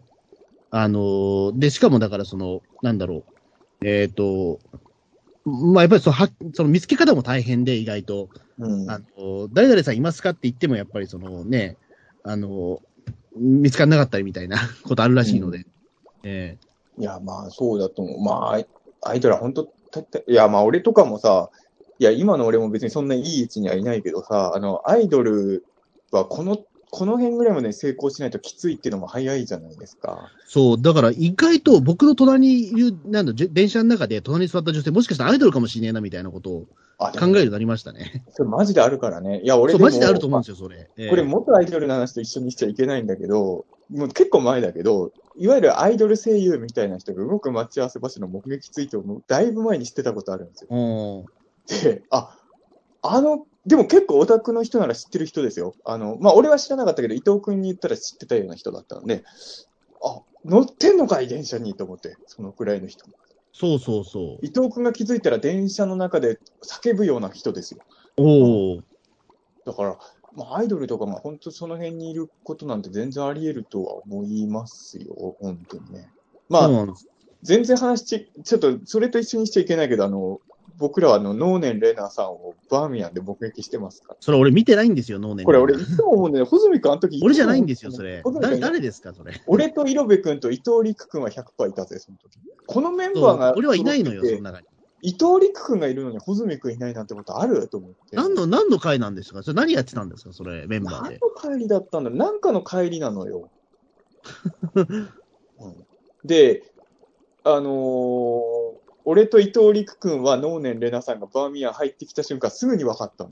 うん。俺別に能年レナさんの大ファンとかじゃないけど、ぶっちゃけやっぱりね、これ幻幻想とかじゃなくて本当にオーラってあるんですよ。あのはいやっぱ俺、ああいう芸能人の人入ってきた瞬間気づくし、前も、なんかの仕事の時に、あのーまあ、ホホラー系の DVD の撮影の仕事の時に、駅前に一人だけ明らかに普通の人じゃない女の人がいるなと俺思って気になってたんだけど、うん。そのスタジオ行ったらそ、その後その人も入ってきて、ああ、やっぱりアイドルかってすぐ分かったっていうのがあって、あの、ぶっちゃけ言うと地下アイドルの人は、これ言うと怒られるかもしれないけど、まだアイドルになってない人が多いので、うん、まあまあまあ、やっぱりそれ地下っていうところがね。やっぱまだ、いいわゆる一般の女性の方だと思うんだけど、やっぱプロのアイドルの人とか、女優さんとかって、入ってきた瞬間分かるのよ。だから俺と伊藤陸君はすぐに、えってなったの。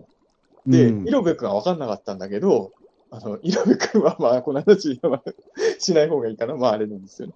あの、一番ミーハーになってましたね。はいあそうそうそう俺らは遠慮してたけど、ねえ。まあ、ああいう時ちょっと困りますよね。それなんか、あ、明らかに有名人いるなっていう時に、それどう反応していいかとかね。ええアーミヤン入ってくるんだと思ったよね、確かにね。ねえ。まあ、意外とでも本当そういう感じっすもんね、でも。まあ、東京なんか別にさ、有名人いてもそんなに騒ぎにならないじゃないですか。その、田舎だったら大変だと思うよ、能年レナさんとかバーミヤン入ったら。うん。だって、水戸駅は日野誠さんでちょっとパニックになったから。日野誠さんだって、あれでしょ？だってその、ま、ジェニキン直後ぐらいですか、でも、日野誠さん、日野誠で、その、あの、本当に警察が出動するぐらいのパニックの。マジっすか？そうそう。慌てて逃げたんだそれはすごいよ。水戸駅前がもう人でうわーってなって、日野誠だってなって、それもう茨城ですよ、やっぱね。やっぱ東京じゃありえないですよね、そんなこと。うん、そうですね。それはちょっと今ね、うん うん日野誠だには多分ならないですからね、東京で。いや、だからやっぱりその、まあ東京とかだったら芸能人見てもみんな割とね、ああ、なんか、いるなーぐらいで済ませちゃうからわかんないけど、まあ本当に、まあ元アイドルなんて、いくらでもいるでしょうね。いくらでもいるし、ね、うん、わかんないですからね、本当にどうやって。だって普通のそのね、1万人もいるんだったら普通に勤めてる人も多いわけですから、まあそうそうその次入ってくる新入社員、元アイドルですっていう人、ぜね、いるはずなんですよね、多分ね。元アイドルの人って多分言わないんだろうな。確かにね、言わないってやっぱ書いてましたね、本でも。でしょ？なんか、うんまだ元芸人の人とかってどっかの流れで言っちゃう人いそうなんだけど、アイドルの人ってやっぱ言わなそうな気がするんだよね。うん。なんか、成功してればともかく成功してないと、あい私昔アイドルやってたんですっていうのもやっぱちょっと恥ずかしいんじゃないかな。うん、だと思いますね、やっぱり。うん、まあ芸人もなかなか多分大変だと思いますけど、やっぱ誰ってなっちゃうと、やっぱり。ええまあね。いや、だからさ、あの、ほら、僕と穂積君の共通の友人の結婚式あったじゃないですかあ。りましたね。そこであの、芸人さんのビデオレターが流れたじゃないですか。流れましたね。ね、親族一同が、誰だこいつみたいな空気になってたじゃないですか。いや、あれは、ねいたたまれないよね。え、うん、まあそこそこ有名な方なんですけどね。でもやっぱり、結婚式に集まってるような人って、いその、本当にみんなが知ってる人じゃないと分かんないじゃないですか。のそう。いや、でもそこそ、ビデオレターでも2人中1人はそこそこ有名でもなかったでしょ。2人、1人は、まあそこ一人はまあちょっとしょうがないかなって感じだったんだけど。もう1人はちょっと、絶対に結婚式の VTR で使う人じゃないんですよ。そう俺、なぜかさ、帰りの電車でバカよあなたはの進藤さんとたまたま一緒になることが3ヶ月に1回ぐらい定期的にあるんだけど、あ、そうなんですね。すごいですね、あの。あの結婚式の直後ぐらいにバカよあなたはの進藤さんと電車で一緒になって、その話したんですよ。で、あの、ビデオ VTR くれた芸人さんのうちの、よりマイナーな方の人、まあ、話をしてね、あの、はい。あの方がビデオ VTR で出したんですよって言ったら、それは冒険すぎるだろうみたいなことをすごい言われて。まあ、そりゃそうだろうと思って。まあそりゃそうですよね。いや、あれは恐怖の時間でしたよね。うんねえ。そうですよね。で、しかもだってそのね、当日そのまあちょっとそのゲイやられた方もね、なかなかちょっと苦労受けする方だったしね。ねええやっぱ結婚式って苦労と受けすることやっちゃいけないんだよね。いや、ダメなんですよね。やっぱりそこはストレートで笑わせなきゃいけないというか。俺はあのネタすごい面白いと思うけど、それはダメなんだよね。うん、ダメなんでしょうね。あい、まあ、わかんないです。中田さんの結婚式やったら別にね、あの、ああの、まあねね、3人出してもいいと思うんですよ。全く問題ない。結婚式の、その、新郎は普通の人だったからね、一般の人そう、だから。新、うん。だって、当たり前だけど、一般の人の結婚式で吉田剛がスピーチしても、誰だお前ってなるじゃないですか？まあそうですよね。うんだからやっぱりそれは、あの、場場によるよね、もちろんね。う。うんんまあわかんないです。だからどういうね、つもりで、だからああいう、なんだろう、引きでも、なんだ、ああいうなんかそのね、感じになったのかわかんないですけど、その、なんだ、新郎の方が多分俺芸能人すげえ知り合い多いから、みたいな感じで呼んだのがあれってことだったんですかね。そうですよね。だとしたら結構なかなかだぞと思いますけどよくね、あれ、ロフト、ロフトプラスワンのイベントだったら大盛り上がりしてただろうにね。うんうん、いや、でもどうでしょうね。俺でも結婚式であの人がネタやったっていうエピソードはもういいお土産をもらったなと思ったんで、あの、いろんなイベントとかではこの話いっぱいできるなと思ってますけどね。ええうんいやー、すごい。あれ今年の衝撃的な出来事ランキング上位に結構入るな。ですね。これもうだ、誰もね、聞いてる人は何だかよくわかんないと思うんですけどね。すいません、ええ全部言えない話で本当もうまあ、要は、マイナー地下芸人を結婚式で呼んじゃいけないってことですよ。まあそうですね。それはね、あのーこれあのあれマジで水曜日のダウンタウンでやってもいいぐらいのことが起きてたよな、ね。そうですよね。その後だってカメラがなんかね、突入してきてもおかしくない雰囲気でしたから、本当に。水曜日の結婚式のあのビデオメッセージで、あの、地下芸人〇〇のメッセージ、あの、ビデオメッセージを入れるとこうなるみたいな。えあれはね、ちょっとね、ひどすぎましたけど、面白かった。うん、いやーじゃあ次の章いきますか。えですね。あれ、えっと、なん、えっと、次俺でしたっけ？そうですね、多分3つずつ。なんかアイドルの話すげえ盛り上がっちゃったから、なんか俺もわかんなくなっちゃった。意外とピーターン通信だね、アイドルの話すると毎回長くなるんですよ、実は何気に。そうそうそう。中田さんの熱量が高いからね。えそうか、そうか。えええまあじゃあちょっとじゃあ行きましょうか。じゃあ最後、最後は、まあちょっともう趣味丸出しだけど、はい。落語部門です。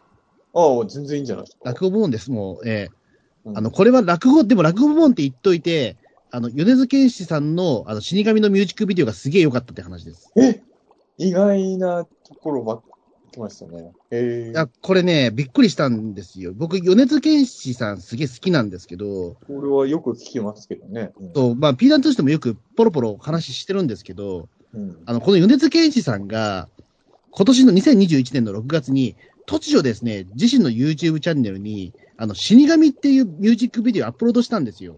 はいはい。この死神って何かっていうと、あの、落語の、その、演目の死神を、あの、モチーフにした楽曲なんですよ、これ。へえ。これ、米津玄師さんが新曲として出してきたものが死神っていう、それは、俺びっくりしましたもん、その時。えええー、あ死神ってね、はうん、面白い試みだね。あのだって、まだ見てないんだけど、その PV。それ聞いたら、いや、俺べ、べ米津さんのファンじゃないじゃないですか、正直ね。えで、死神ってタイトル聞いても別に何とも思ってなかったけど、その、それ聞いたら、うわ、え、見なきゃって今なったよ。えそうなんですよね。あの、モモンスターハンターやらなきゃって申し訳ない、なってなかったけど、それは見なきゃってなりましたまあよ。、これも、ピーターン通信の収録終わったらすぐ見れますけど、もう YouTube チャンネルにアップされてるんで、うん。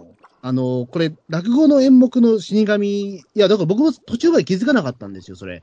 あ、死神って出てるけど、あの、で、しかもサムネイルが、その、よく、俺がよく月1回ぐらい行っている落語の寄せだったんですよ。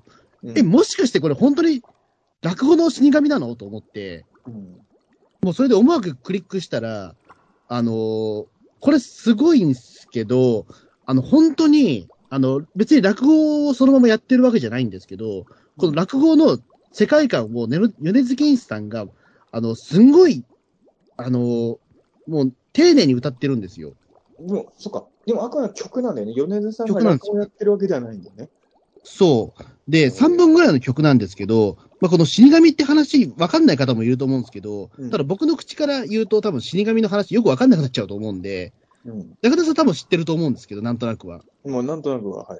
そう、でもちょっと僕の口から言うと多分その、死神の良さが多分なくなっちゃうと思うんで、元々の落語の良さが。これはちょっと、あの、すぐピーターン通信、今聞いてるそのデバイスをちょっと一回、一旦停止して、あの、ウィキペディアで死神のあらすじ読んでほしいんですけあどあ、、よかった。ええよかった。俺、さっきまでさ、こう、俺の口から説明すると、その落落語の良さが伝わらないと思うんだよって、細木君ずっと強調してるからさ、中澤さん言ってくださいって言ってくるのかと思って。あいやそれはこうめっちゃ怖くなってるええよかったよかった。だちょっとウィキペディア見てくださいなんですけど、うんそこは。ええで、あのーま、まあ、なんでまず米津玄師がこんな落語ネタをやるんだみたいなことだったんですけど、うん、で、あの、ちょっとその後、ある、えっ、と、ウェブインタビューが出たんですけど、うん、その時に、あの、実はもともと落語好きだったってことが触れられてるんですよ。はい。ですんごいいろんな落語を聞いてて、あの、で、今でもすんごい聞いてるっていう感じで。うんうん。あ、でもそれはいい話だね。あの、前もピーターン通信で話したことあると思うけどさ、まあ自分、落語別にそそんな濃く聞いてる人では全然ないんだけど、はい。正直自分が面白いと思う人は大体落語ファンなんですよ。えええ落語、面白い人って大体落語好きっていうイメージがすごい俺の中であって、はいまあお笑いの人は当然なんだけど、まあそれはたけしさんとか松本さんとか太田さんが落語好きなのはまあ普通じゃないですか。言ってしうまえば。ん。まあ今の芸人さんだともしかしたら落語聞いたことない人もいるのかもしれないけど、でも落語から離れても、それこそ、あの、那須正元先生も藤子あ F 不二雄先生とかも、あの辺はもう落語が原点じゃないですか。落語からもなんかいろんな創作入ってる方というか。うんや。っぱ面白いもの作る人ってみんな落語行くのかなっていうのはすごいあるから、ちょっと米津さんを、俺さっきからさ、俺本当に米津さんの世界あんま入ってないからさ、米津謙信でいいんですか？いや、け、剣士です。謙信ね、そう、そこ分かってないから俺ずっと米津さん、米津さんって言ってたああ、まあ、ええ米津玄師さんですね。ええそのくらいの人なんだけど、落語好きって聞いたらちょっと興味が全然湧いてきちゃいましたね。そうなんですよね。で、しかもこの死神を作ったっていうその動機もすごくて、うん。あの、それまでだからあれなんですよ、そのテレビドラマ用の結構がっつりとしたラブソングを作ってたんですけど、うん。そのカップリング曲に何がいいかなっていう時に、もう何も考えず自分の好きな曲作りてえなっていう時に思ったのが死神だって言うんですよ。あ、じゃあこの人本気で好きだなって俺その時思ってより一層好きになったんですけど。そうだね。それはいいエピソードだね。えそれは紅白で今年歌ったりするのかな？あ、でも紅白出ないんですよ、米あ、津さん今。年出ないのか。一回しか出てないですよ。あ、そうなの？へえ。そう。やば、俺、紅白をほとんど見てない人だから、そっか。あの、顔出ししない人なんですよ、この方。そうか、そうか。うん、だから、あのーだ本当に顔出ししないし、あの、まあ、もともとそのこの人、ボカロから入った人なんで、うん。で、もともとその、まあ、ボカロ P でやってた方だし、まあ別にだからそんな、な、ななんていうのかな、うん僕はなん、もうライブにも何、もう何回か行ってるんですけど、うん。2回行ってるんですけど、うん、いや別にそんな、なんかね、変なこと言うわけではないし、ええうん。普通のあんちゃんな感じなんですけど、うん、ね、でもなんかその、えっ、と、まあでもこの曲何がすごいかっていうのをちょっと説明しますと、はいはい。ちゃんとこれね、内容がね、歌詞とか内容が落語の魅力をちゃんと伝わってるんですよね、これ。うん。で、あの、実はこの落語をモデルにした曲っていくつかあるんですよ。あ、そう。あ、それをまず知らなかったな。あの、ジュゲムの曲とか、あと芝浜とか、目黒のさんまとか、え、芝浜とか曲にしてる人いるの？います、います。で、これ実は、まあ、これ言っちゃいますけど、あの、えっ、と、今年僕はあの、ハイパーヨーヨーさんっていう、その、はいまあ、女性ラッパーユニットの方とちょっと共演させていただいたんですよ、ロフえー、阿佐ヶ谷ロフトで。はいはい。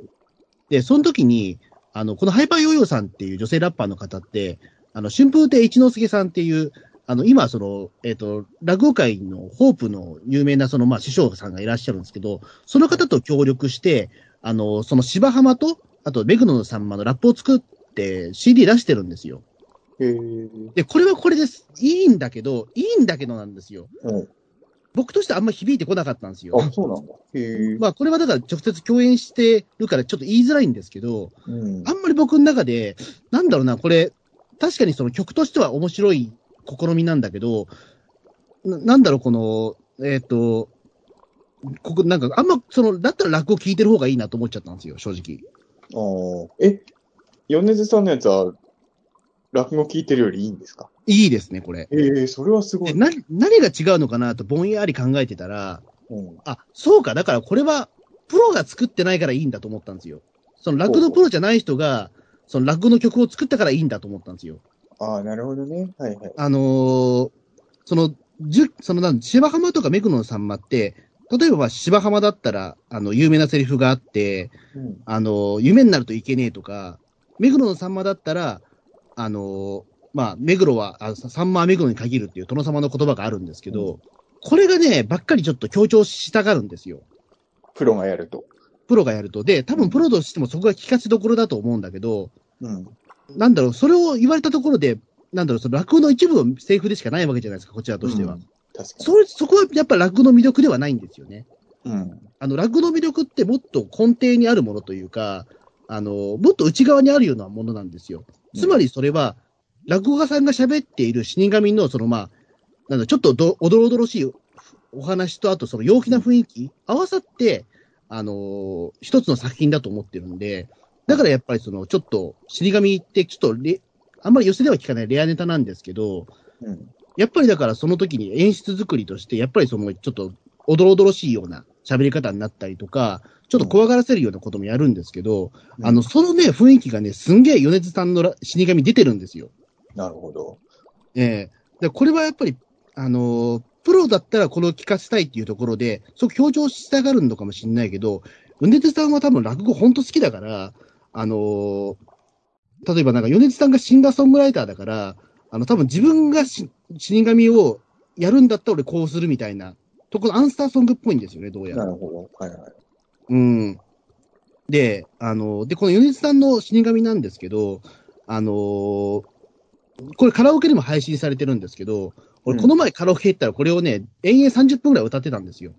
うー。え、でそ、あの、曲何分なの？あ3分です、これ。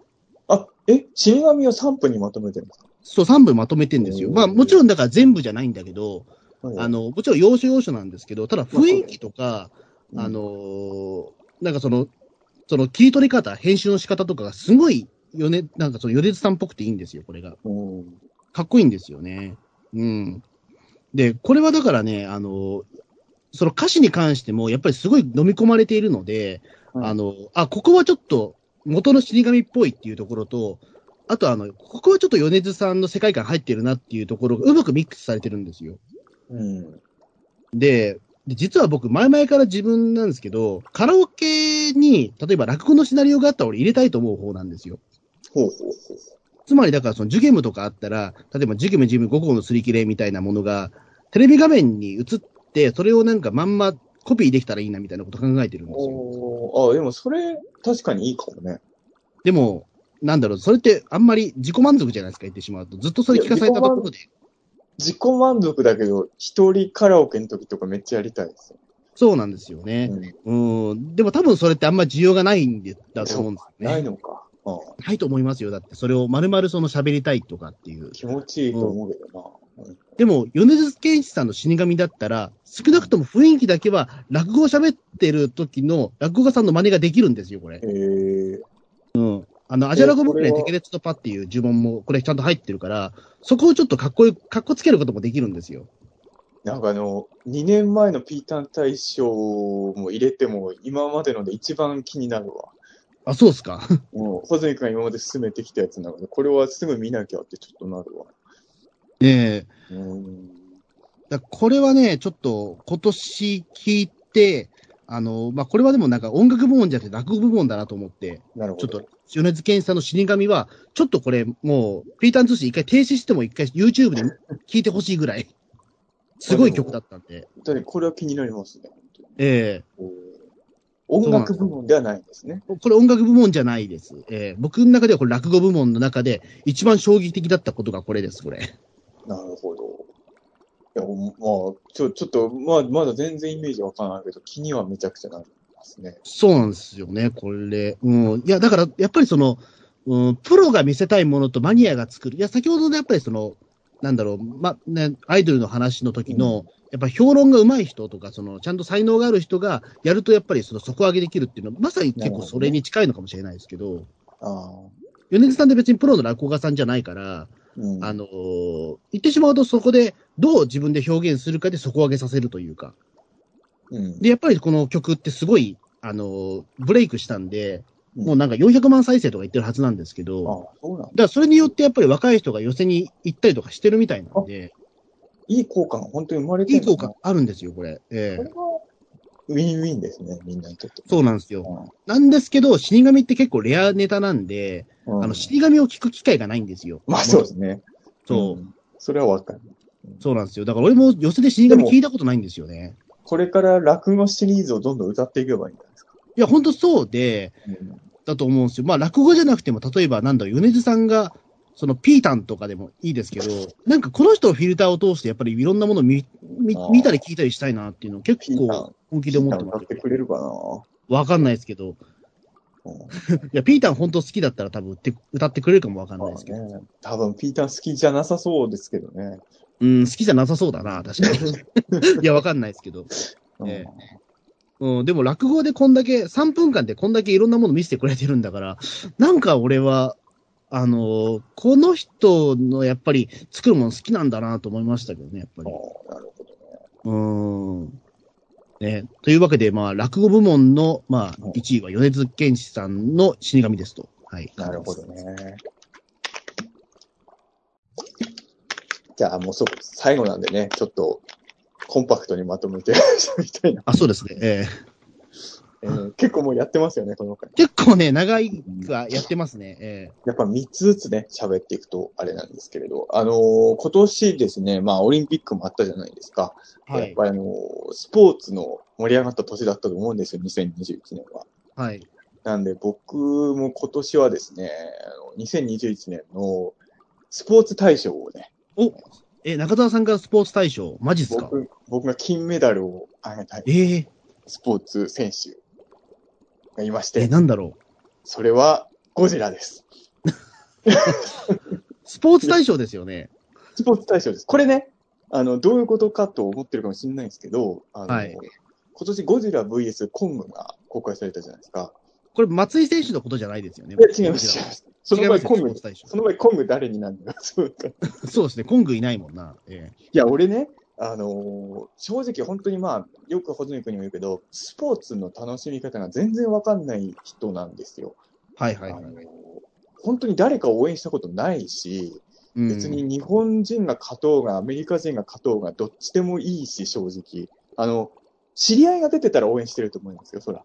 うん。あの、友達とか出てたらめちゃくちゃ応援すると思うけど、まあ別に、うんまあ誰が勝ってもいいかなっていうぐらいの感じで、やっぱ野球の延長とかしないでほしいなとか、そういう感じでいる人なわけですよ。まあ、現実延長したことによって、たけし、貴重なたけしさんがね、っていう話まあまに。なりましたからね。たけしさんのボケが見れるチャンスがちょっとずつ減ってるわけですからね、そのせいでっていうのもあるんですけど、やっぱり、ただね、あの、だ僕はそのスポーツとかよりも、やっぱりまあ映画とか小説とか、まあ、別にももっと言うと、それこそ漫才とかでもいいんですけれど、あの、まあ前も話したと思うけど、俺あの、スポーツの大会の優勝とかあんま気にならないけど、M1 とかで誰が勝つとか結構ハラハラワクワクしちゃうって言ってたじゃないですか。うん。まあ、そういうのもあったんですけど、あんまり本当にスポーツを楽しむ、誰かが勝つのを、えー応援するみたいのがなく、なかったんですけれど、あの、そのスポーツを見る人の気持ちが俺はずっとわからなかったんですけれど、はい。その、ゴジラ VS コングをね、まあ俺は試写で最初見たんですけれど、はい。その時に僕はもう悟ったんですよ。これがスポーツファンなんだなと思って。ああ、あ、あ、でも、ちょっとそれはわかるかもしれないです。ええもうぶっちゃけ言うとね、ゴジラ VS コングって、映画としてはもう別に良くも悪くもないんですよ、本当に。はっきり言って。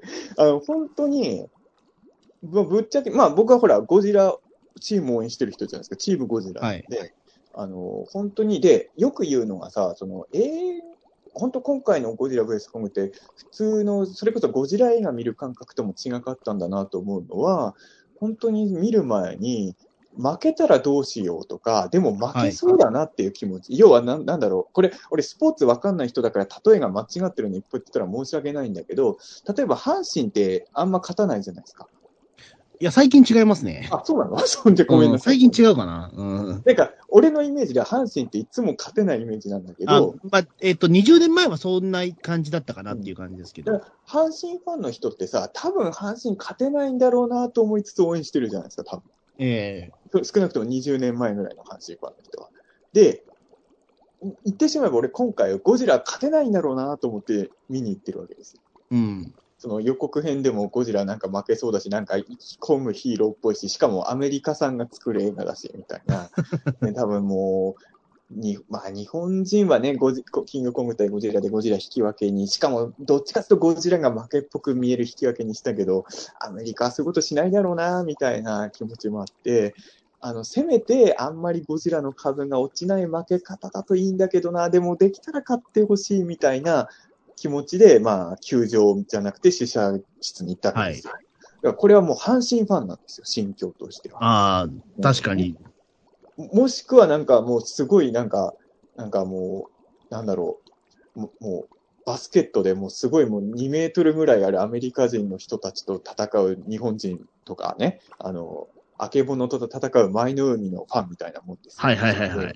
本当にあの、そういう気持ちで行って、もうぶっちゃけ話なんてどうでも、どうでもいいまではいかないけど、そんなにストーリーのことは気にしてなくて、とりあえずゴジラがあんまり傷つかない負け方してほしい、でもうまくいけば勝ってほしいっていう気持ちだけでずっとドキドキ見てて、その結構本当にそろそろ決着つくかもっていう時のあたりとかが、もう本当にそれしか頭ないわけですよね。で、はい勝ったのは、まあ、まあちょっと映画の作り上、ゴジラが勝ったってシーンがないんであれなんだけど、途中でゴジラが勝ったことに気づいた瞬間の安堵感ですよ。はいはいはい。でもう本当に、もうメカゴジラとか暴れてるけど、ちょっとゴジラが勝ったことの要因で、あの初見の時はメカゴジ、俺、だから実はね、メカゴジラのゴジラ VS コングって2回目行った時にメカゴジラの印象がだいぶ良くなってるんですけど、初見の時に全然メカゴジラのこと俺、いい感想出てきてなかったんですよ。なあなぜかっていうと、ゴジラが勝ったって分かった瞬間に全てがもうどうでもよくなってるから、メカゴジラ暴れそこでもう、うんメカゴジラどうでもよくなったんですか、それで？だ。って試合終了してるからもう。ああ、でもそういうことか。俺からしたらメあのメカゴジラってあのカーネル・サンダースのおじさんだから。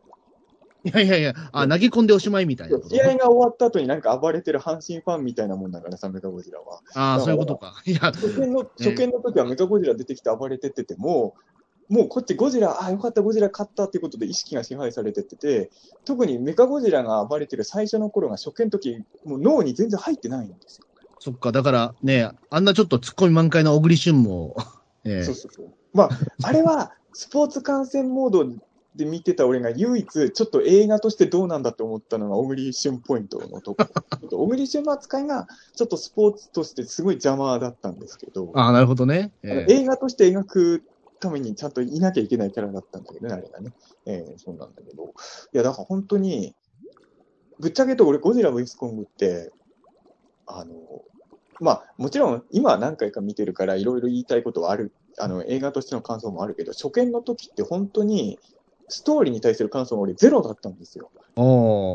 で、これもう本当勝ったか負けたか、あと戦い方でいい試合だったか、だからあの、その、ゴジラの熱戦をコングがいかに封じようとして戦ってたかとか、あの辺のその、戦い方とか、あと最終的な勝敗、あの、コングが途中で一回勝ったっていうのは、あれちょっと審査、審、審判のちょっと明らかにエコひいきなんじゃねえかとか、なんかそういうああ、まあね。見方しかしてないわけですよ。これってす、俺、俺の、俺の中のあんまりない知識で話すと、これってスポーツ観戦だなと思って。ああ、でも、それはでもちょっと合ってる気しますよ、スポーツ観戦っていうのは。そうそうそう。だから、うんあのーまあ俺はあんまオリンピックとかは正直全然乗ってない人だったけど、今年俺実はめちゃくちゃスポーツ観戦してたんですよ。しかも何何回もね、えそうそう、何回も同じ試合を見に行ーって。け結局何回ぐらい見に行ったんですか？いやもう数えてないけど、あ、でもそこまでめちゃくちゃ行ってないはずで、あの、キングオブモンスターズの時ほどは行ってないはずなんで。そうそうキングオブモンスターズの時ってもうなん、なん、なん、どれぐらい行ってたんですかね？でも言う言うても俺は、キングオブモンスターズの時は、多分劇場では、でもそれでも8、9回ぐらいだと地球あ、でもそれでもすごいですね。まあまあまあ。ってなると、まあ、コングは、じゃあ、5回ぐらいですか？うん、た多分そんなもんだと思う。うん。でもそれでもすごいですよね。えーなかなか同じ映画5回見ることないからな。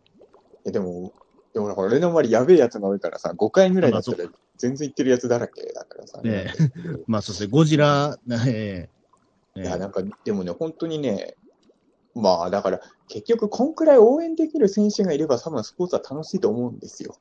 うん。だからさっきも言ったように、身内が出てたら俺も、まあ、変なんですよ。穂積君がオリンピック出てたら俺も応援しますよ、そら。えでもまあ、そういう人が、まあ、俺の周りに運動神経いい人いないじゃないですか。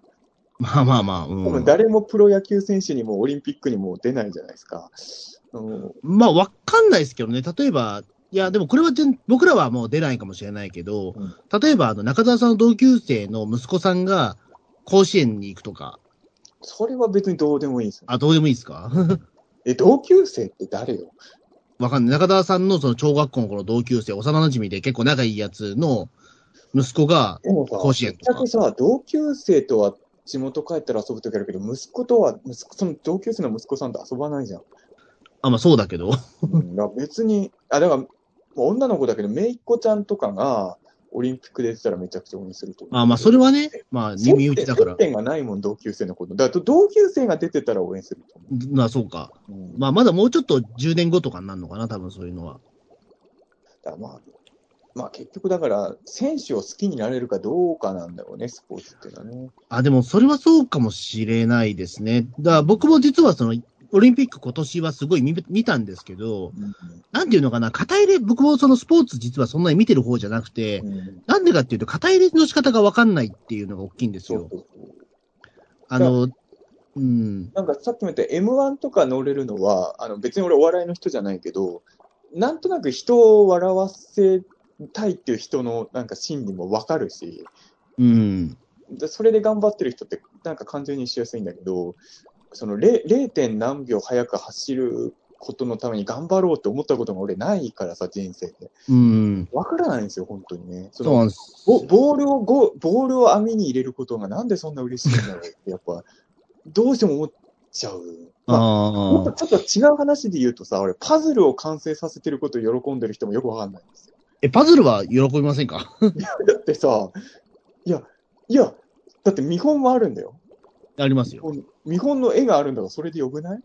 やっぱりその一つ一つやっぱりこれはめていくっていう楽しさがあるじゃんって。見たらさ、あの、継ぎ目の変な線が入ってるから、普通のポスターよりなんか見栄えも良くないじゃん。だかあ、まあよくないですけど。ら俺、パズル作ってる人のえ気持ち全然わかんないんだよね。いや、パズルはでも、やった方が面白くないですか？いや、もう、俺出来上がりはちょっとテンション下がる時のが多いんだの子供用のパズルとかちっちゃい頃何回か買ってもらったけど、何がおもろいねんって思ってた。あ、だから、すごい興味がある絵だったら、俺すごい、あの、やりたいんですけど。いや、見本の絵があればそれでいいよ。いや、でも、なんか筆とかつまんないもんだったらそんなに俺は興味ないんだけど、うんあの、ガルパンとかのパズルだったらやりてえなと思いますもん、今。ガルパンのポスターがあればよくない？いやいや、パズルがいいな。だって、せっかくの西住殿がなんか間に変な線が入ってシワみたいになってんじゃん。あ、それはちょっと。とテンション下がるけど、でも自分で作るっていうのと、あとそのパズルやってると細かいところまで気づくんですよ、その絵の。あ、これ誰だ、だこれは山号の足だとか、あ、まあまあ、それは嬉しいじゃないですか。か。ええあ、それは確かにちょっとわかるかな。いそうそうそう。ええや、あ、でもね。これは一室原の胸だとか、そういうの、あ、だからちょっと大きいんだみたいな、そういあう、しね、そういうのがわかるから。完成品を見る楽しみじゃなくて、その子のことを気づいていく過程が楽しいっていうのはまあちょっとわかる。だ多分 AKB のパズル、多分中田さん面白いと思いますよ、そういうことをいや、ポスターでいいわ。そうかな。うん、もう一回ちょっとパズルはチャレンジしてほしいな、中田さんに。いや、僕、パズルをやって楽しいと思ったこと、俺人生で一度もなくてさ、あの、あこだとにかくめいめいっ子ちゃんとの付き合いでたまに最近もやったんだけど、子供が楽しんでるの見てるのは楽しいけど、俺自身は何が面白いのかなと思うんだから、やっぱり。まあ、パパズルは、まあ、わかんないんだけど、まあ、スポーツはね。でも、まあ、だから、あの、別に俺スポーツ、スポーツ否定派とかでは多分ないんですけど、うん。あの、まあ、本当にわかんないんですよね。その、まあ、花火大会もそうなんだけど、花火大会？えいや、花火はススポーツよりは好きだけど、あの、あれを何時間も見てるっていうのが、俺、だから、スポーツも一試合長いじゃないですか、サッカーとかだとうん90分ぐらいあれ、90分あるじゃないですか。えまあ、ありますね。できゅ90分サッカーの試合を見たりとか、120分花火を見てる時間があれば、やっぱり映画とか見たいなと思っあちゃうわけですよね。あ、あだって、の、だって花火って爆発だけじゃないですか。で、いや、そうだけど、最初は楽しいんだけど、いくら怪獣映画だって爆発ばっか見せられてたら、ちょっとドラマパート欲しくなるじゃん。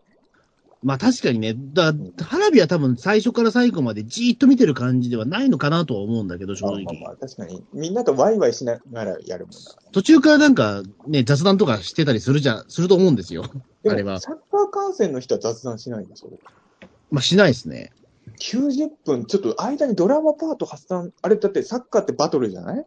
ええウルトラマンで言うと、だから、穂積君の嫌いな大怪獣バトルザムービーみたいなもんじゃない？いやいやいや、嫌いではないけど、いや、まあ、まあれ見終わったと、穂積君怒ってたじゃない？ちょっとあ、あまあ確かにね、うん。当時はそうだったかもしれないけど、今今はもうちょっと変わったかもしれないけどなん。か、ウウルトラマンにバトルだけじゃ嫌っていうのもあったじゃない？ですかね。うん。やっぱりその、家督隊のパートとかも見たいんじゃない？ちょっとね。まあ見たいですね、せっかく映画だからね。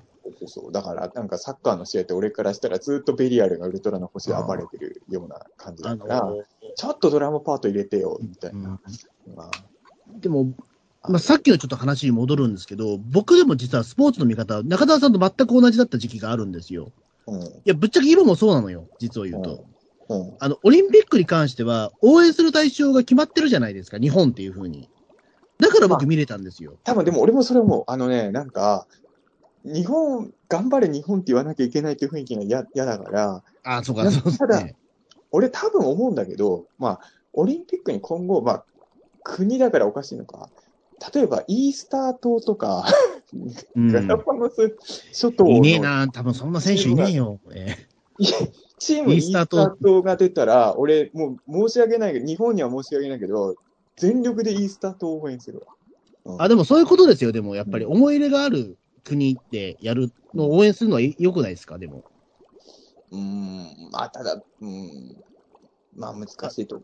だまあだからそこで言うと僕、あの、野球に関して言うと、多分俺、ルールとか好きだし、ルールとかその、試合見るのも好きなんですよ、うん野野球って実は僕。うんだけど、あの、特定のチームが好きじゃないんで、それ以上好きになれないんですよ。見てれば楽しいんだけど、見てるだけになっちゃうんですよ。よく伊藤博樹君に言うんだけど、伊藤博樹君って巨人ファンじゃないですか。えでも俺、あの、野球ファンよりも巨人ファンとか阪神ファンの方が実はお俺の中では感覚としてよくわかんない。野球ファンはまだ100歩譲ってわかるんだけど、結局巨人っていうものは、誰かがここが巨人だって決めてるわけじゃないですか。例えば、うん巨人の中で一番好きな選手が伊藤君にもいるわけじゃないですか。でも、その一番好きな選手は阪神に行くこともあるわけじゃないですか。ありますあります。でも、阪神ファンにはならないんですよ。俺、例えば、あの、東方特撮と東映特撮だったら、東方特撮の方が好きだけど、ゴジラが東映に行っちゃったら東映派になるかもしれないじゃん。ええでも、あの、巨人の誰々選手が一番大好き大好きって言ってても、その選手が阪神行っても巨人を応援してるわけでしょ、伊藤君は。まあ多分それは多分ね、な伊藤さんわかんないけど、多分巨人ってそのものが好きなんじゃないですかね。それが俺はちょっとね、わからない感覚なんですよなんだろう。な、おそらくなんだけど、これはちょっと陰謀論的な話になっちゃうかもしれないですけど、うん、ある種洗脳じゃないかっていう話もあるんですよ、そういうのって。どどういうことですか？例えば、お父さんとかが野球ファンで、ジャイアンツファンだったら、ジャイアンツの試合しか見させないじゃないですか。ああ。そこでやっぱりおのずとジャイアンツファンになるみたいな。確かに、で親御さんも巨人ファンだって言ってたもんね。そう。で、あのー昔、例えばもうもう40年ぐらい、30年ぐらい前だと、地方に、の地方局の番組とかだと、そのジャイアンツだけの番組とかあるらしいんですよね。だからそれでやっぱりジャイアンツの試合しか流れないから、やっぱジャイアンツしか好きになれないっていう、っなるほどね。ていうことはあるから、逆に言うと、のジャイアンツしか、あの、ね、巨人の星もジャイアンツじゃないですか。ええでも、だ、だったらもう誰か特定の選手のファンになんなきゃいいのにと思っちゃう、あだから多分、特定のファンじゃないんじゃないですかねえ。でも誰選手が好きとか言うじゃないですか。うーん。まあそうですね、確かに。あれがそう。でもその選手は巨人の人じゃなくなることも全然あるわけじゃないですか。うん。むしろ敵になることだってあるわけじゃないですか。うん。それがなんかね、いや、多分これ野球ファンからしたら、えその、なんかあるんだと思うんだけど、あの別にそれにイチャモンつけたいんじゃなくて、本当俺には分かんない感覚なんで、なんか、スポあの、野球ファンよりも分かんないの、チームのファンっていうの。あの、多分ね、中田さんが思ってるほど多分そのチームファンってギスギスしてないんじゃないかと思うんですよ。ほう、どういうこと多分その、横浜がすげえ好きだっていう人も、うん多分ジャイアンツの試合見ても多分面白くなるんじゃないかなと思うんですよね。意外とや周りの野球ファンは、あ、でもあの、あ、特定のチームのファンはあるんだけど、うんでもどの試合を見ても面白いってやっぱ言いますもん。あ、でもそれはわかる。俺もそこまでギスギスしてるとは思ってないんだけど、ただ、例えばね、あのー今、巨人にいる人たちが8割阪神に行って、今、阪神にいる人が8割巨人に行ったら、結局、巨人を応援するって伊藤君が言ったんですよ。おろ？俺がこの質問したら。俺、俺それがすごい気になってて、あの、それを言ったの。そうなった場合、伊藤君はどっちを応援するの？でも、さっきまで巨人だった人の8割が阪神行ってるんだけど、伊藤君はそれでも巨人を応援するの？って言ったら、巨人を応援しますって言われたの。うん。これは全く意味が。だって、8割はもう元巨人なんやで、その話。ってことはやっぱり箱押しってやつですよね、いわゆる本当に。だ本当にあれですよ。理屈で言うとさ、あの、ビート清さんと井出らっきょさんを2ビートって言ってるようなもんですよ。なのかな？いや、なんか違う気がするな。わかんないけど。でも、なんか、たけし、2ビートが好きならこれを応援しろって言われてるような、なんか、その、よくわかんない。いや、だから、いや、ぶっちゃけだからそれは多分何を、多分や、そういう人は多分野球見ても何見ても面白いと思うんですよ。どの試合を見ても。ああ、でもそれは伊藤君も言ってた。別にどのチームもだから、だからじゃないですか。別に巨人が好き一番好きだけど、別に他のチームのアンチとかじゃないのよ。ただ、俺もだってほら、寄せに行った時に、例えば俺、柳家京太郎が好きだって言っても、別に柳家京太郎が出てない、その寄せの試合でも楽しく見れますし。わかるんですよ、俺も。ただ、巨人の選手が8割阪神に行ったのに阪神を応援しないっていうのは俺はわかんないんですよ。やっぱだからそれは選手じゃないんじゃないかな。さっきまで応援多分伊藤さんはちょっしてたと、人たちは、多分、選手じゃない、うん箱押しなんじゃないかっていう名前が好きなんだよね、そういう人たちは多分ね。もあるし、多分巨人そのものが好きっていうか、その伝統も含めてだと思いますよ、多分。それこそね、あの、長嶋さんが好きだったりとか。いや、なんかね、そこはよくわ。まあ、長嶋さんが好きはわかるよ、そこはね。うんうん。まあそういう、まあ、象徴的な人がいれば分かりやすかったりとか。まあでも、うん、だからまあ、むず、うん、まあとはだからほ、ら、あの、伊藤さんって東京出身だから、まあ言ってしまうと、巨人しかやっぱり候補がないじゃないですか。まあ、そうだでよな。僕が例えば広島県だったら、カープ多分応援すると思うんですよ。うんそれは多分、だから選手関係なくカープはもう地元だから応援するみたいなところだと思うんですよね。うん僕もそう、だから僕もだから東京生まれの東京出身だ、東京出身者だから、あの、ジャイアンツしかやっぱり選択肢がない状況じゃないですか。うんでも、まあ別にその親父が別に巨人ファンというか野球ファンでもないから、別にそういった洗脳にはかからないで、まあ朝、ね、あの、あれですけどね、あの、日本テレビを回したら、あの、徳光さんがすげえ巨人ファンだから、それで洗脳されてるところはあるかもしれないけど。俺、なんか、ズームイン朝見てたせいで、ちょっとアンチ巨人になったってのもあるよね、ちょっとね。まあ、あれを見させられたらどっちかですよね。好きになるか嫌いになるか、正直。なんか、めっちゃ巨人負けてほしいって、ズームイン朝のせいでしばらく思ってましたけどね。うん。うん。まあ、まあ、その、まあ別に全然あれなんですけど、やっぱり、まあ、まだまだ未知の。そうですか。いいや、でも多分俺ね、まだね、個人の選手好きになる方のが分かるっていう感覚なんですよね。うん。だから、例えば今応援してる誰で選手が阪神行ったら、誰々選手がいる阪神の方じゃ俺は応援しようって、俺は多分なっちゃうタイプなんだと思う。あのあ俺は多分、チームが好きになるんじゃなくて、この選手を応援したいになるタイプだと思うんですよ、俺は。うん。だからそこは多分個人差で、なんだと。あだからさっきも言ったように、身内が出てたら応援するっていうのは、例えば今、別に国籍なんていろいろあるじゃないですか。例えば俺の同級生とかが、アメリカに住民移して、アメリカチームで出る可能性だってあるわけじゃないですか。うん。その時はやっぱ俺、アメリカチームを応援するわけじゃないですか、多分。うん。らその、多分俺はチームじゃなくて、個人でしか見ないんですよ、基本応援する時は。うーんうまあ、うん確かに。